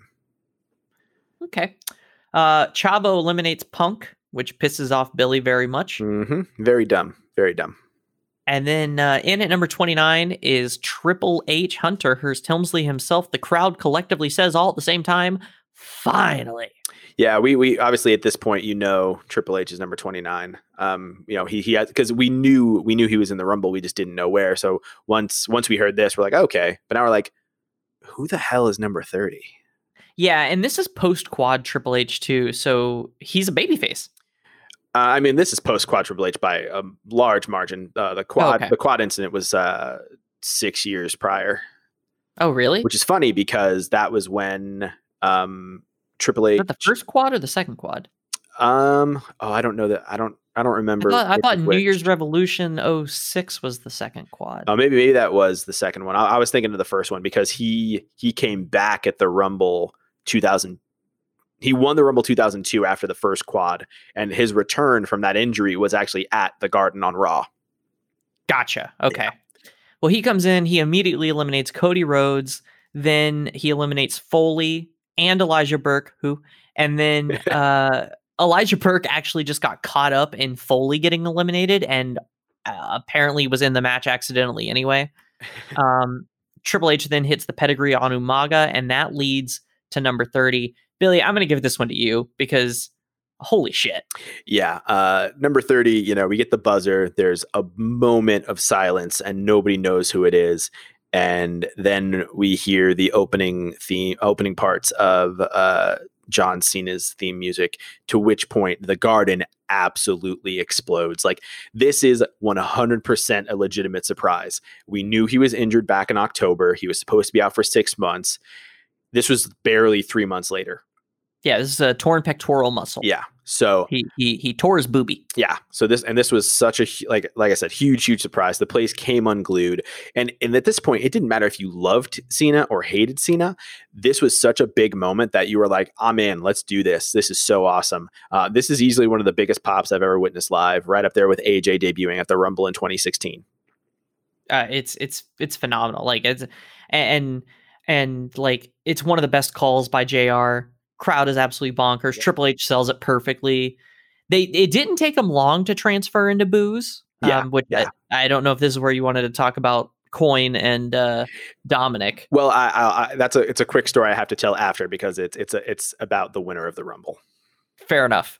Uh, Cena immediately gets in, and and we're talking. This happens within ten seconds. He eliminates Carlito. He eliminates Chavo. He eliminates Mark Henry. You can actually see that Cena's pec is still a little torn uh, at this time. So it was is honestly impressive that he was still doing this. There's a quick standoff by Cena and Triple H, and then fucking Batista comes in, and then he spears Umaga. He eliminates Kennedy. He eliminates Umaga, and Batista is now all of a sudden like, holy shit, I'm gonna win the Rumble. Uh, and, and I think at this point you're down to your final four. yeah of cena triple h batista and kane Yeah.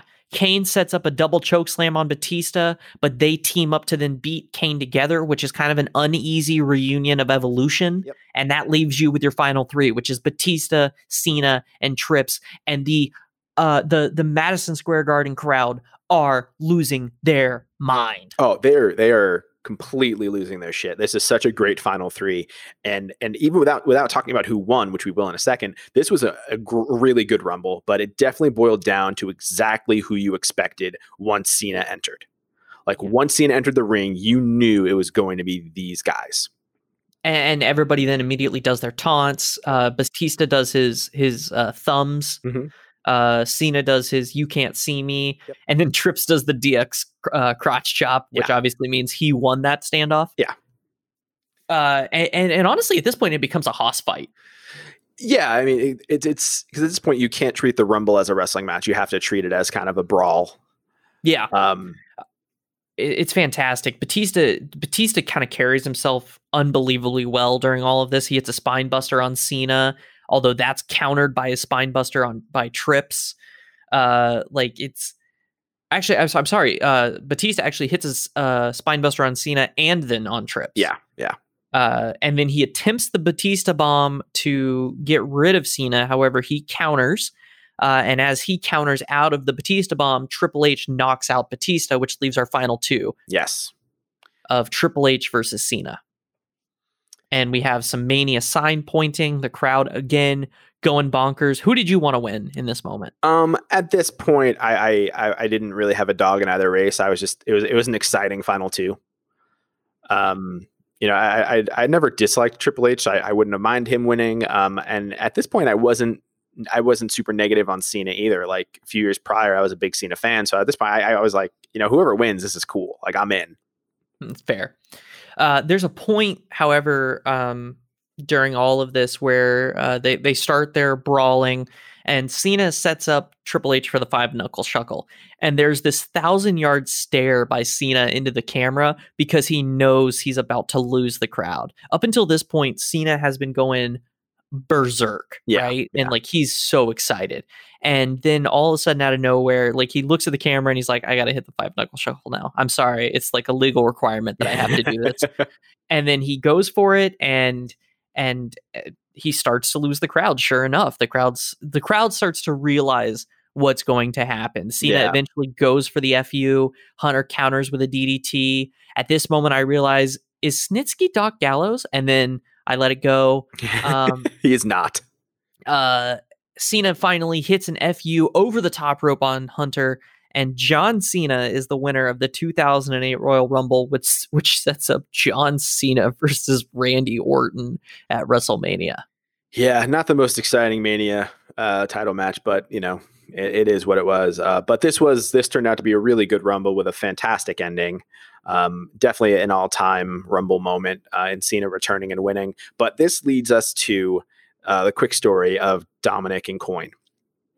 On our way out of the venue, Coin is just relentlessly giving Dominic shit because Dominic hates John Cena and he hates being called a mark. So Dominic is super angry about it, and Coin is just going at him like, you know, oh Dom, you're just being a mark. You got to be happy Cena won, and Dom's getting so visibly angry.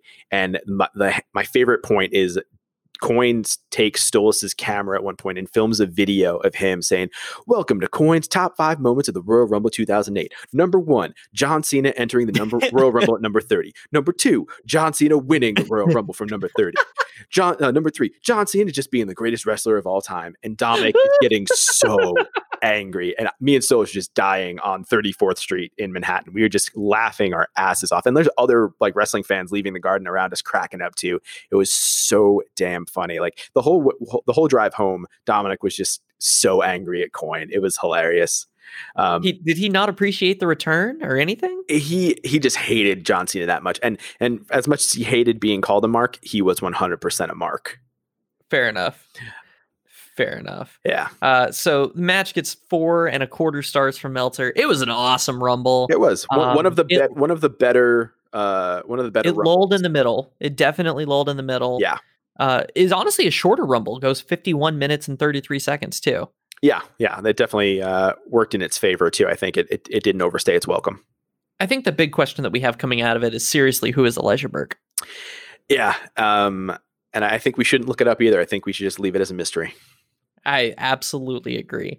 So, uh, honestly, awesome show. Yeah, Uh, I think it's time that we try to figure out what we're going to what we're going to watch next. Yep. All right. This was fun, and Yeah. I'm excited. I'm excited again. I'm very excited. All right, so we're we're in our last uh, last minute or so of our show, so we're going to wrap it up here with our uh, random draw for next week's episode. Uh, we have our number generator up between numbers one through eighty. Uh, we will be ignoring numbers nineteen and thirty-two because those are what we've done so far. But our next week's episode will be. Ooh, number seventy-four.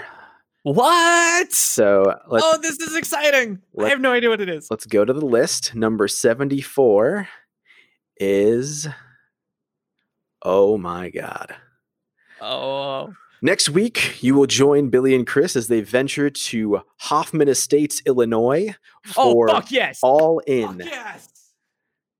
So I think that's a good way to wrap up this week's episode. Uh, I thank you guys so much for listening. This has been a blast. Uh, and this means I get to watch All In this week for the first time, I think, since attending.